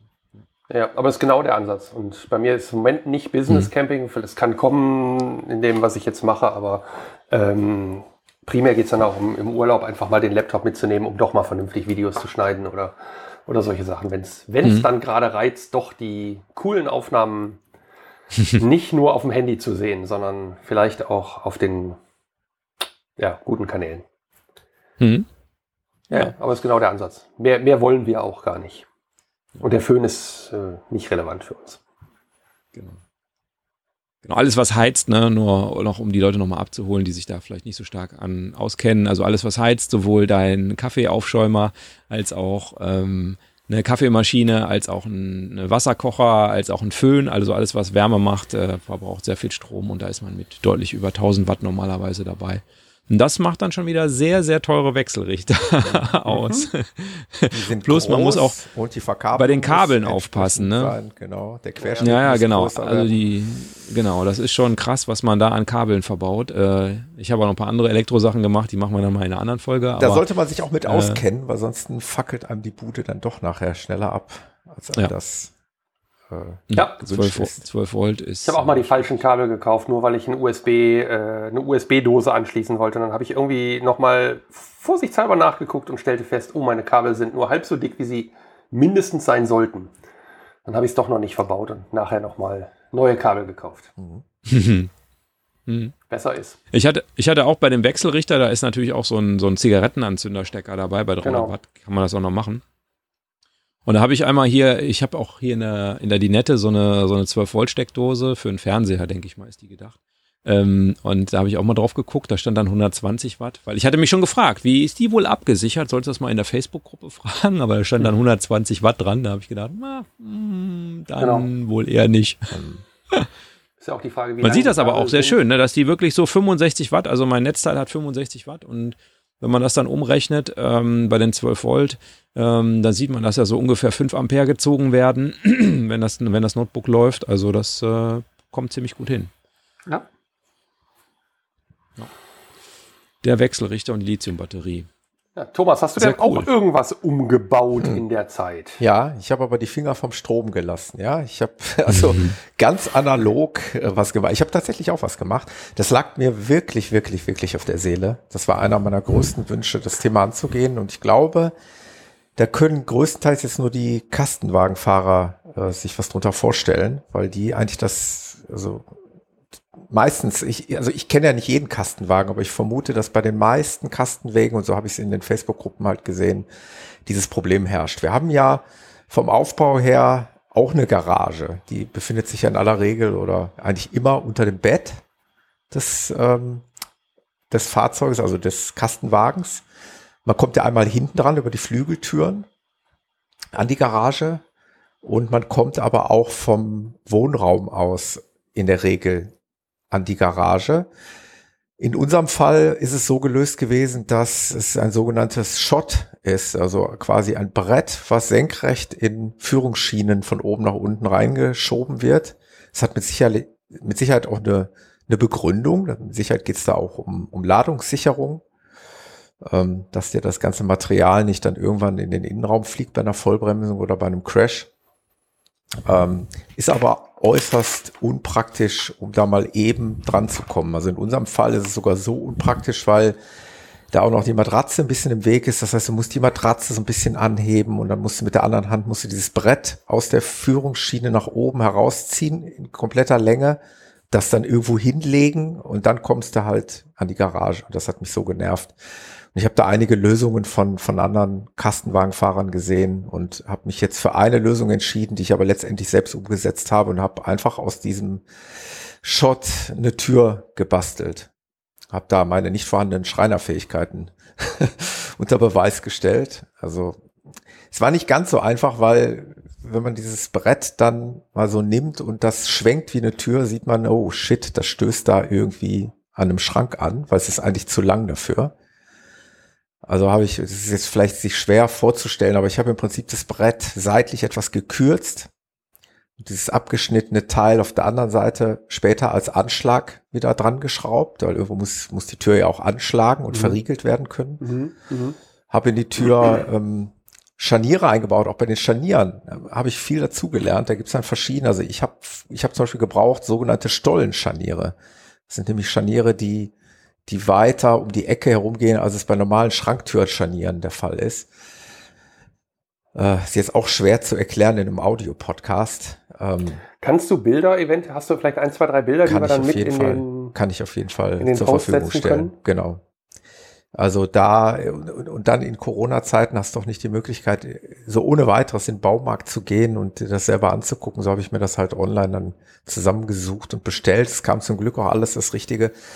Also diese Scharniere in der Tür montiert, also richtig mit einem, ich glaube, wie heißen sie? Försterbohrer, glaube ich, heißen die. Also womit man große, ja, da sind wir wieder beim Thema. Förstner, ne? Heißen die Förstner oder wie heißen die? Ich muss da mal keine Ahnung. Womit man bestimmt Förster. Womit man große,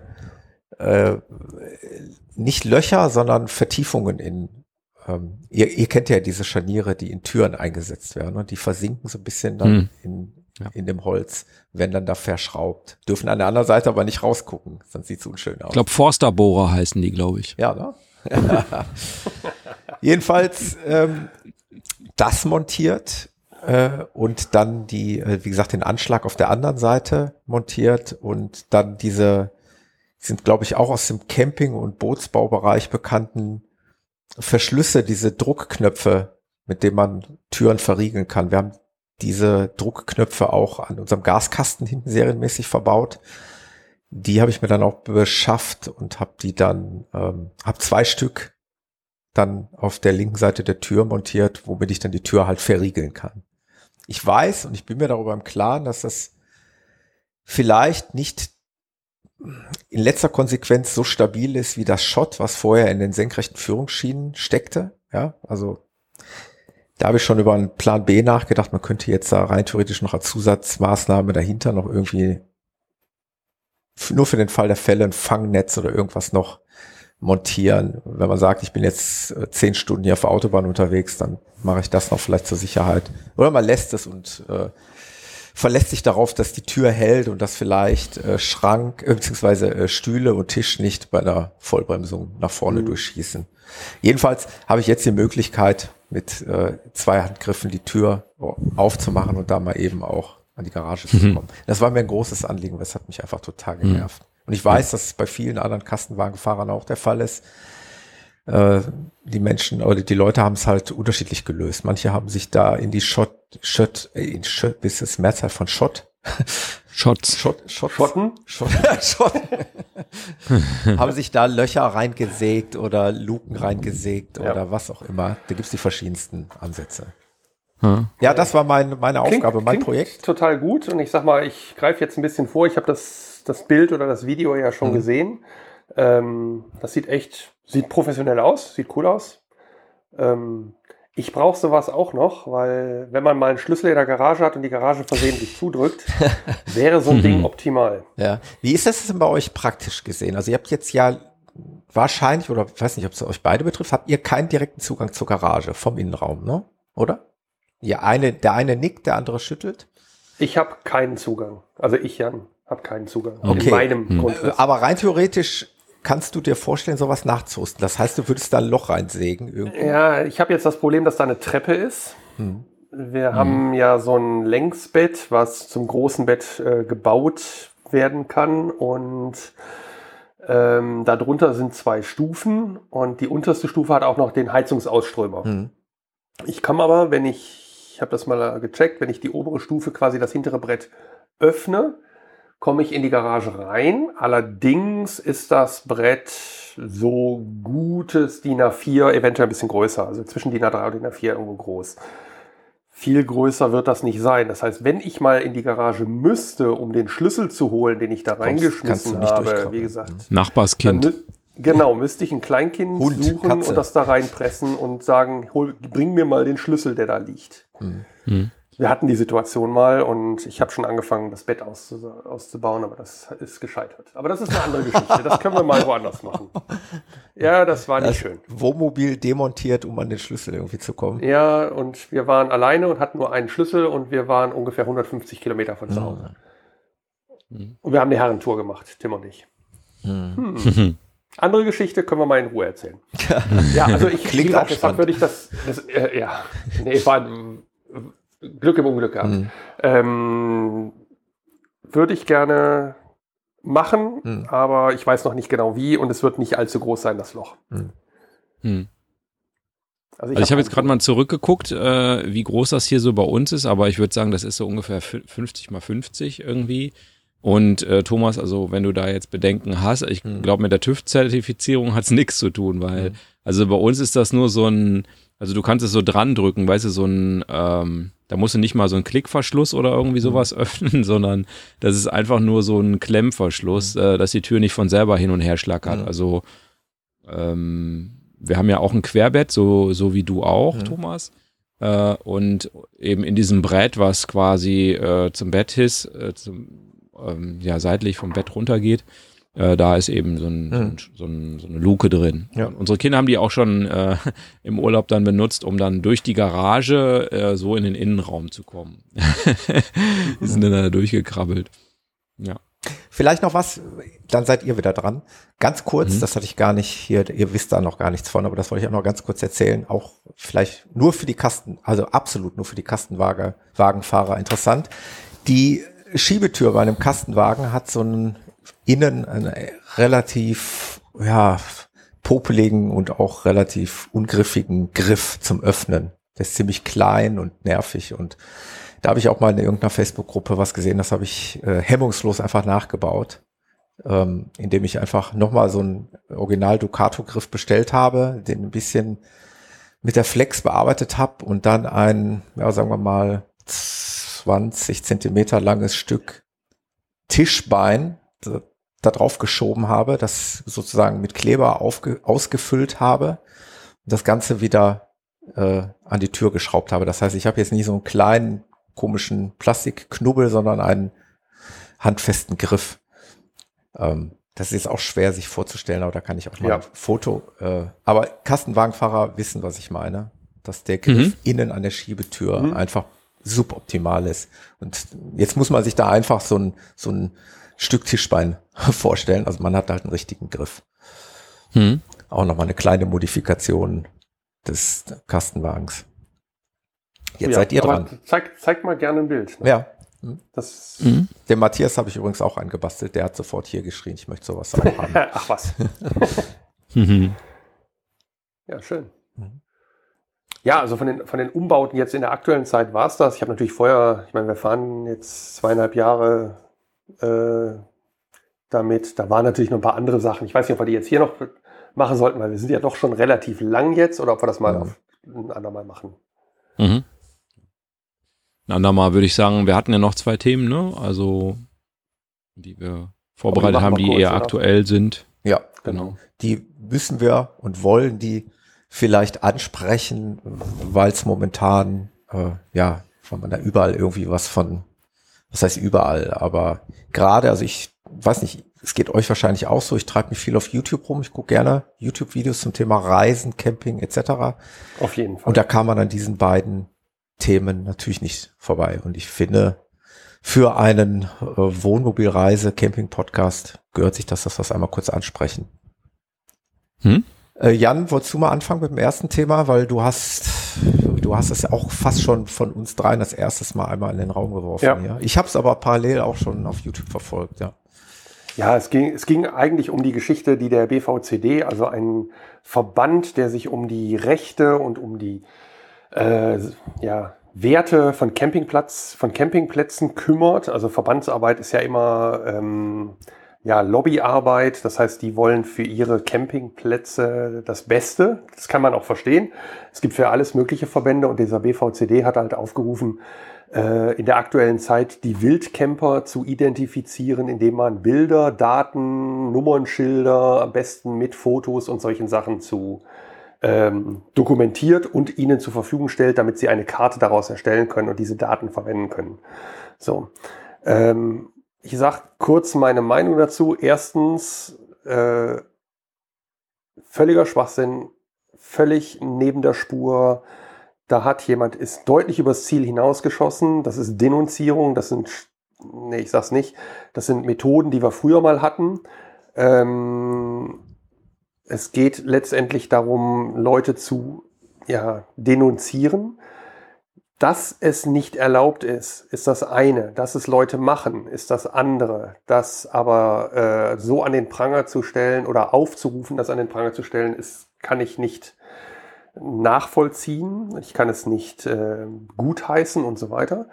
Und diesen Aufruf, der ist ja auch in der, ich sag mal, Social Media Welt, sozial sind sie nicht, aber in der Social Media Welt sehr hochgekocht und zu Recht. Man hat versucht, das Ganze klein zu spielen. Nee, so war es gar nicht gemeint. Wir haben uns da ein bisschen bla bla übers Ziel, aber das sind politische oder ich sag mal Strategien, die in der Entschuldigung, die waren so durchsichtig. Also der Aufruf war sehr klar. Sie wollten im Sinne der Campingplätze dafür sorgen, dass auch andere nicht irgendwo wild stehen können auf irgendwelchen Wanderparkplätzen. Genau.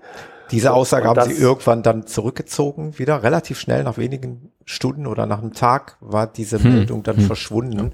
Ja. Aber sie war natürlich mittlerweile in den sozialen Medien weit verbreitet. Ja, und sie wurde ja kopiert und es gab das auch heftigste, ist ja auch aufgetaucht. Es gab heftigste Reaktionen, gerade auch in der YouTuber-Szene.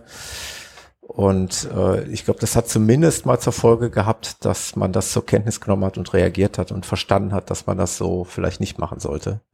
Ja, für mich ist eigentlich viel entscheidender eine klare Entschuldigung, so nach dem Prinzip, oh, da hat einer über das Ziel hinausgeschossen, wäre okay gewesen.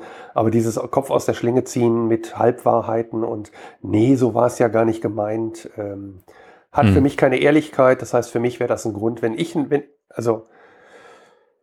einen Campingplatz hätte und wäre in diesem Verband, ich würde austreten. Definitiv. Das ist nicht ehrlich, das ist nicht geradlinig. Ich muss Leuten in die Augen gucken können. Und das würde ich danach nicht mehr können. Ja. Was ich allerdings auch wieder auf der anderen Seite übers Ziel hinausgeschossen finde, ist, wenn Leute dazu aufrufen, BVCD-Campingplätze zu boykottieren. Also das ist aus meiner Sicht irgendwie wieder übers Ziel hinausgeschossen. Also weil jemand sich dem BVCD angeschlossen hat, jetzt zu sagen, der vertritt auch diese Meinung. Das ist, glaube ich, ich glaube, das haben alle verstanden, dass das eine dumme Aktion war und dass das auf jeden Fall nach hinten losgegangen ist. Sie sollten sich vielleicht, muss man jetzt nicht die Campingplätze bestrafen. Sie sollten sich vielleicht darauf konzentrieren, einfach ihre Arbeit zu machen und jetzt vielleicht sich mal wieder für die Rechte der Campingplätze und für die Möglichkeiten, die es momentan so gar nicht gegeben sind, dass sie sich dafür einsetzen sollen, einfach da ihren Job machen. Anstatt sich. Aber gut, ist ja im Moment schwer, ne? Also ist ja im Moment schwer. Im Moment sind die Zeichen alle auf, wir verschärfen und wir verschärfen. Und insofern ist natürlich schwer zu sagen, wir würden gerne mal was lockern, ne? Es kommt halt immer wieder die Diskussion auf, verständlicherweise, wo argumentiert und diskutiert wird, warum Camping trotzdem nicht möglich sein soll, wenn ich mich in meinem eigenen Wohnmobil irgendwo auf den Campingplatz stelle. Aber die Diskussion. Stimmt das? Ich habe sogar gehört, dass es rechtlich rein theoretisch derzeit möglich ist. Du darfst halt nur nicht übernachten. Du darfst auf den Campingplatz fahren. Wurde mir erzählt. Und passiert wohl in Rheinland-Pfalz, habe ich das gehört. Du kannst dann um 21 Uhr kannst du deine Campingplatz wieder verlassen, so ungefähr. und dann parken. Ja, ich habe gehört, dass es wohl so Campingplätze gibt, wo Leute dann tagsüber hinfahren und dann fahren die abends, fahren die raus, also so wurde es berichtet, stellen, ich meine, das wird dann mal hochgepusht und die parken dann quasi da 10 Meter weiter und übernachten da und dann fahren sie morgens wieder auf den Campingplatz. Es gab ja jetzt auch diese Demos, ne? Also mit nicht unwesentlicher Teilnehmerzahl von Wohnmobilfahrern, ne? Also da reden wir über mehrere hundert, ne? Die sich da in Bildern zusammengefunden haben. Ich will das jetzt komplett unbewertet lassen. Ich wollte das einfach nur mal in den Raum werfen, dass das stattgefunden hat. Ja. Dass sich da Wohnmobil-Korsos gebildet haben. Also angemeldete Demo quasi in Form von Wohnmobilen und da für die Rechte der Camper versucht haben einzutreten. Ja, ich habe es heute noch irgendwo gelesen, ich sag mal öffentlich-rechtlich, dass Quelle NDR oder RBB muss es gewesen sein, dass Mecklenburg-Vorpommern gilt das wohl auch, dass du auf die Campingplätze drauf darfst, tagsüber, aber nicht da schlafen darfst. Aber also die schmeißen jetzt alle raus. Also Mecklenburg-Vorpommern zieht jetzt ja die Bundesnotbremse, die jetzt aktuell beschlossen wurde, zieht die ja noch schärfer an und die schmeißen alle raus, die nicht aus Mecklenburg-Vorpommern kommen. Genau. Also das, wie sie es letztes Jahr schon gemacht haben. Richtig, wir wollten ja auch hin. Hat nicht geklappt. Haben wir das auch geklärt? Genau. Jo. Wir wollten einmal das wenigstens angesprochen haben, dass ihr nicht meint, wir hätten da nichts von mitbekommen. Also wir haben es sehr wohl auch wahrgenommen. Wir wollten das einmal mal kurz angesprochen haben. Genauso wie das nächste Thema. Das haut eigentlich in dieselbe Kerbe. Ist auch so ein Thema, was jetzt mittlerweile auch schon lange da rumbrodelt und rumkocht. Und ich bin ganz ehrlich, so ganz wusste ich auch nicht immer, was jetzt da genau das Problem ist und welche Fahrzeuge das Problem sind. Vielleicht können wir das wenigstens auflösen, ohne dass wir das Rechtliche jetzt hier wahrscheinlich aufgelöst bekommen. Aber ihr habt das heute im Vorgespräch schon ganz gut erklärt und das würde ich gerne hier den Zuhörern auch nochmal zur Verfügung stellen. Und zwar reden wir über den sogenannten Dieselskandal bei Fiat. Da gibt es ja sowas Ähnliches, wie wir das auch in der VW-Welt hatten, jetzt anscheinend. Auch das ist immer wieder ein Thema, auch in den Social Media, auf YouTube kommt man auch nicht dran vorbei. Genau, man kommt an der Werbung von den Rechtsanwälten nicht vorbei. Genau. Also du kannst kaum ein Video gucken von irgendwem, um dann die ersten Urteile wurden gefällt. Vor allen Dingen ist da auch immer, erklärt mir das mal einmal, bevor wir auf das eigentliche Thema kommen, es ist immer die Rede von Wohnmobilen, aber Fiat Ducato zum Beispiel ist ja auch ein sehr beliebtes Montagefahrzeug, Lieferfahrzeug etc. Die sind doch dann auch alle betroffen, oder nicht? Aber du guckst natürlich nicht viele Transporter-Videos oder so, ne? Nee, das ist richtig. Vielleicht machen die gleiche Werbung dann, wenn du dann irgendwie dich als Transporter irgendwie unternehmen oder irgendwie. Für die Schreiner. Als Schreiner. Auch. Holen wir die Hörer auch noch mal kurz ab, für den, der es vielleicht nicht gehört haben sollte, wobei das wahrscheinlich sehr unwahrscheinlich ist. Der keine Videos guckt. Genau. Es gibt diesen Dieselskandal und also wenn ich richtig informiert bin, ist es ein immer noch schwebendes Verfahren ohne Gerichtsurteil, das ist richtig? Oder ist es falsch ausgedrückt? Nee, es gibt Ermittlungen der Staatsanwaltschaft Frankfurt, so muss man das sagen, weil wohl in der Zuständigkeit von der Staatsanwaltschaft Frankfurt sitzt wohl Fiat Deutschland und die haben da Unterlagen beschlagnahmt und so weiter, haben da eine Durchsuchung durchgeführt und das ist im Prinzip mehr oder weniger alles, was wir im Moment offiziell wissen, ist ja ein schwebendes Verfahren, also da äußert sich auch keiner von offizieller Seite. Die Staatsanwaltschaft hat dazu aufgerufen, dass Leute... Ich meine, ihre Kaufunterlagen im Rahmen dieser Untersuchungen bereitstellen. Und da konnte man irgendwie hinschreiben und so. Das findet man auch, wenn man danach googelt. Also dann findet man da 1000 Berichte von Leuten, die das gemacht haben. Und ja, das ist, glaube ich, so das, was man im Moment weiß. Also ich habe auch, tatsächlich ist das auch das Thema, oder das Thema findet man auch in der aktuellen Promobil. Aktuell, was heißt aktuell? Nummer 5, also Mai 2021. Da gibt es auch über eine gute Seite das Thema,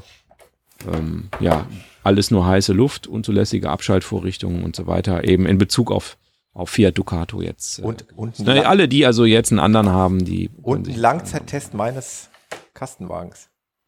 Was natürlich nicht zum Thema Dieselskandal passt, aber ja, auch das. Hast du die eigentlich abonniert oder kaufst du die im Kiosk? Ja, die schicken mir die immer, weil ich ihnen Geld überweise, genau. Ja, genau, weil du die hier immer fleißig erwähnst. Ja, aber ich finde wirklich, das ist ja ganz gut gemacht und du hattest ja auch schon angesprochen, ich glaube, das kann man dann auch zitieren, Wer ist denn überhaupt betroffen? Das war ja deine Eingangsfrage. Und da steht also, laut Staatsanwaltschaft Frankfurt sind sämtliche Motoren der Emissionsklassen Euro 5 und Euro 6 sowie Fahrzeuge aus den Baujahren 2014 bis 2019 betroffen. Und dann steht da als Klammerzusatz, mit Ausnahme Euro 6D und Euro 6D Temp. Das sind die neuesten, also aus dem letzten oder diesem Jahr. Und dann steht da nochmal irgendwie, stehen nochmal die genauen 110, 115, 150, 180 Multijet und dann stehen da nochmal die genauen Motorbezeichnungen. Mhm. Aber da könnt ihr euch dann mal die Zeitung kaufen, wenn ihr das so genau wissen müsst. Mhm. Ja. Also viel weiß man im Moment nicht darüber.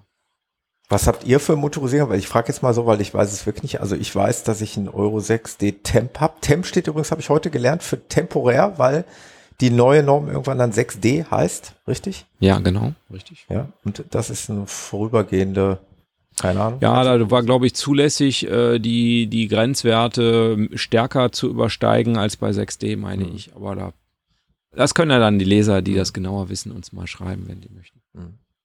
Genau. Ich habe auch einen 6D-Temp, so wie du, Thomas, weil wir haben ja auch am selben Jahr zugelassen, also es macht irgendwie Sinn. Mhm.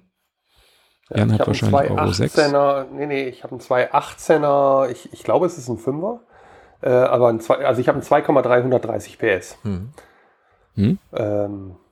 Ich sag mal, ich habe mir den Wagen aufgrund des Grundrisses gekauft und jetzt könnte man Umweltsau sagen, aber ich habe mir tatsächlich nicht angeguckt, welche Abgasnormen der erfüllt oder nicht, und deshalb habe ich mir dieses Auto auch nicht gekauft, sondern das war der so, und ich bin da relativ schmerzfrei, wenn es zu einer Umrüstung kommen sollte, die man machen muss, dann werde ich mit Sicherheit irgendwie versuchen, das nicht aus meiner Tasche zu bezahlen, weil das kann nicht meine Schuld sein, dass ich das umrüsten muss. Ja. Auf der anderen Seite, wenn ich ein historisches Auto fahre, müssen auch die nach heutigen Grenzwerten einigermaßen arbeiten. Also da muss eventuell auch mal was nachgerüstet werden. Also wahrscheinlich kann ich mich da auch nicht aus der Pflicht ziehen. Ich sehe das sehr pragmatisch im Moment. Ich warte erstmal ab und ich hätte mir kein anderes Auto gekauft, nur wenn ich gewusst hätte, dass da ein Problem ist. Ich habe es zu dem Zeitpunkt nicht gewusst. Also so rum würde ich bei dir den Ansatz auch nicht suchen. Dass, du konntest ja auch nicht ahnen, dass da vielleicht sowas mal auf dich zukommen würde. Man geht davon aus, wenn man so ein Fahrzeug aktuell zu der Zeit kauft, dass man dann auf dem neuesten Stand der Technik ist und auch ein entsprechend, den Umständen entsprechend umweltfreundliches. Ja. Also ich wusste schon, das ist ein Transportermotor und das ist jetzt nicht das Allerneueste vom Neuesten, so wie ich es vielleicht von meinem von der Firma gestellten Auto bekommen habe, wo alle drei Jahre ein neues Auto kriegst. Aber zu der Zeit gab es nichts Besseres. Ja. Genau. Ja. Und heute, ihr habt jetzt die 6D Temps. Ich habe, glaube ich, ich hätte den 5er. Ihr merkt an meiner Reaktion, ich weiß es nicht mal. Ich kann es auch nicht ändern. Ja, ist ja gut. Ich verkaufe den jetzt nicht deshalb oder so. Ich habe keinen anderen Wertverlust. Aber ich denke, man sollte mal drüber sprechen. Man sollte das im Hinterkopf haben und auch vorbereitet sein, wenn es mal irgendwie zur Sache geht. Ja. Was ganz wichtig ist, ist aber, glaube ich, man muss nicht zwingend, also mal abgesehen von rechtlichen Möglichkeiten, jetzt juristisch gesehen, muss man nicht proaktiv tätig werden, weil wenn da eine Stilllegung droht oder eine Umrüstung erforderlich ist oder so, da gibt es in Deutschland das Kraftfahrt-Bundesamt und die schreiben einem dann einen Brief, weil die nämlich genau wissen, wer welches Fahrzeug hat, und das heißt, man muss sich das jetzt nicht irgendwie man muss jetzt nicht irgendeine Reisezeitschrift abonnieren, um das immer nachzulesen oder das Internet durchforsten, sondern da wird man dann schon zu aufgefordert. Also das sollte da was kommen, dann kommt das auch per Post. Ja, und bis dahin warte ich ab und ich werde keinen Rechtsanwalt sozusagen jetzt schon füttern mit Informationen und schon gar nicht mit Geld, nur weil die meinen, sie würden mich, uns, euch da alle toll vertreten. Also ich schließe mich da keinem an. No, man sollte, wie gesagt, die Augen offen halten. Man sollte informiert bleiben. Und dann. Ja. Also es ist halt so, dass rechtlich gesehen, dass die Argumentation, ich habe mir mal tatsächlich so ein Video von so einem Rechtsanwalt zu Ende angesehen, die Argumentation läuft darauf hinaus, dass der Dieselskandal von VW, der war, meine ich, 2016 oder 2015, irgendwie sowas.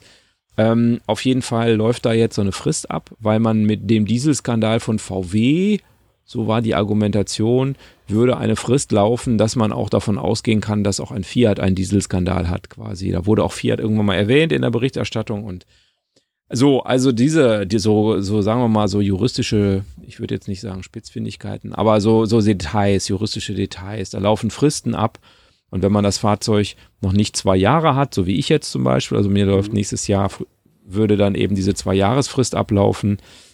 Und innerhalb dieser 2 Jahre hat man eben bessere Chancen als außerhalb der 2 Jahre und solche Sachen. Also, aber das sind so Details und ich sehe es so wie Jan, also ich habe auch noch nicht gehört, dass da großartig PKWs stillgelegt wurden von VW und insofern werden vermutlich auch keine Ducatos stillgelegt. Ist meine Vermutung. Ja, man weiß es nicht, aber ist natürlich schon sehr ärgerlich, wenn du jetzt ein Cartago auf Ducato-Basis hast, der 120.000 Euro gekostet hat und der blöde Ducato da unten drunter, der kostet gerade mal 10.000 Euro. Dann ist natürlich schon sehr ärgerlich, wenn du ein Wohnmobil, also sollte eine Stilllegung kommen, ist es natürlich schon sehr ärgerlich, ein 100.000 Euro Wohnmobil stillzulegen, nur weil da so ein billiger Ducato drunter war, ne, oder die da Mist gemacht haben. Das ist Wohnmobil ein bisschen anders als bei Transport. Ja. Genau, ich habe irgendwas gelesen, dass es wohl eine Umrüstung gibt für 7.000 Euro, aber das ist auch so ein schwammiges Ding, das will ich jetzt gar nicht... Genau, da gab es einen Bericht bei Plus Minus in der ARD. Ah, okay. Und den habe ich leider nicht gesehen. Der war gestern, ne? Genau, der war gestern, wenn wir heute über den 22.04. reden. Aber das findet man ja in der Mediathek, einfach unter Plus Minus, der geht 7 Minuten, der geht gar nicht mal so lang. Da war auch die Rede von dieser Umrüstung. Tatsächlich reden die da so in dem Bereich 7.000 Euro. Okay, gut. Also ein Katalysator, der dann da irgendwie eingebaut wird. Ja, dann ist das so. Aber abwarten, genau. Okay, ja, haben wir das auch. Ist, glaube ich, auch nochmal so ein leicht brodelndes Thema, was wir dann jetzt einmal kurz abgearbeitet haben. Ja, und sonst, was kommt sonst, Jungs? Was wird uns in Zukunft erwarten? Sowohl campertechnisch als vielleicht auch podcasttechnisch. Da ein paar Ideen? Mhm. Ja, also ich habe auch ein bisschen Elektro gebastelt, so wie der Jan. Und da kommt auf jeden Fall in nächster Zeit was zum Thema Batteriecomputer. Da kommt ein Interview. Genau, das kann ich auf jeden Fall ankündigen. Dann habe ich auch noch ein bisschen Solar gebastelt, ein bisschen Ladebooster. Da müssen wir mal gucken, ob wir da so dann auch noch Folgen machen. Da wollte ich doch heute was drüber erfahren. Ich bin ganz neugierig auf das Thema Solar. Stimmt, der Thomas wollte was über Solar erfahren und ich habe ihn immer hängen lassen. Ja. Cliffhanger, damit er auch die nächsten Folgen hört, der Thomas. Ja, jetzt hat er mich schon wieder hängen lassen. Jetzt bin ich nicht schlauer geworden nach dieser Episode. Jetzt habe ich nur dieses Foto gesehen, was du uns dazu verfügst. 61 Watt. Ja, genau. Aber wir wollen ja, wie du schon sagst, wir bleiben gespannt und haben in Zukunft noch ein bisschen was zu besprechen hier. Wir müssen ja jetzt nicht das ganze Futter auf einen Schlag verballern. Genau. Und das Thema Solar wird ja auch erst richtig interessant im Sommer. Das heißt also, dann werden wir da in den nächsten Wochen sicherlich mal zukommen, darüber zu sprechen, oder Axel? Ja, auf jeden Fall, gerne. Jo, ich denke schon. Super. Ja, wollen wir einen Deckel drauf machen oder habt ihr noch was? Ich wäre für abfahren. Ja, ne? Ist total abgefahren gewesen, wieder mit euch heute. Das hat richtig Spaß gemacht. Gerne wieder. Das ist so die Ersatzdroge zum Nicht-Reisen-Können aktuell. Ich hoffe für euch da draußen auch. Denkt daran, bitte schreibt uns mal irgendwas, hinterlasst uns mal eine Kleinigkeit, einen Kommentar oder eine Bewertung auf einer der gängigen Plattformen. Ansonsten erreicht Thomas wünscht sich was auf iTunes, nicht vergessen. Genau, dann gibt es auch was Leckeres vom Thomas beim nächsten Hörertreffen des Abgefahren-Podcasts. Beim nächsten, das klingt so, als hätten wir schon 5. Ja, beim ersten, genau. Ja, ansonsten sind wir natürlich erreichbar über die Webseite abgefahren-podcast.de. Also das ohne E müsst ihr nicht mit tippen. Instagram hat einen Kanal, Abgefahren Podcast. Was haben wir noch? Facebook natürlich, klar. E-Mail echt@abgefahren-podcast.de sind wir erreichbar. Also schreibt uns, sagt uns Bescheid, was ihr hören wollt, was ihr wissen wollt, oder gebt uns gern Kommentare zu dem, was wir gerade besprochen haben. Habt ihr andere Meinungen oder gleiche Meinungen? Interessiert uns natürlich, also von daher gerne für Feedback. Also wir sind gerne für Feedback offen, sehr gerne. Und wir besprechen das dann auch. Genau. in diesem Sinne immer eine Handbreit Ampere in der Batterie oder wie kann das? Ionen, eine Handbreit positiv geladene Ionen in der Lithium-Batterie, genau. Okay, meine Lieben, macht's gut. Warte mal, mit den positiv geladenen können wir nochmal diskutieren. Du brauchst eigentlich die negativen, falsch? Weil das sind die Elektronen, die müssen nämlich Energie, also die müssen in der Überzahl, also, ne? Fachwissen für Dummies. Ja. Genau, Halbfachwissen. Ja, okay. Ich wünsche euch was. Gut. Haltet die Ohren steif. Auch da draußen. Macht's gut. Genau. Viele negativ geladene Ionen bei euch. Draußen. Genau. Tschüss. Und viele negativen Tests. Ja. Die wünsche ich allen. Ja, genau. Ciao. Ciao, ciao.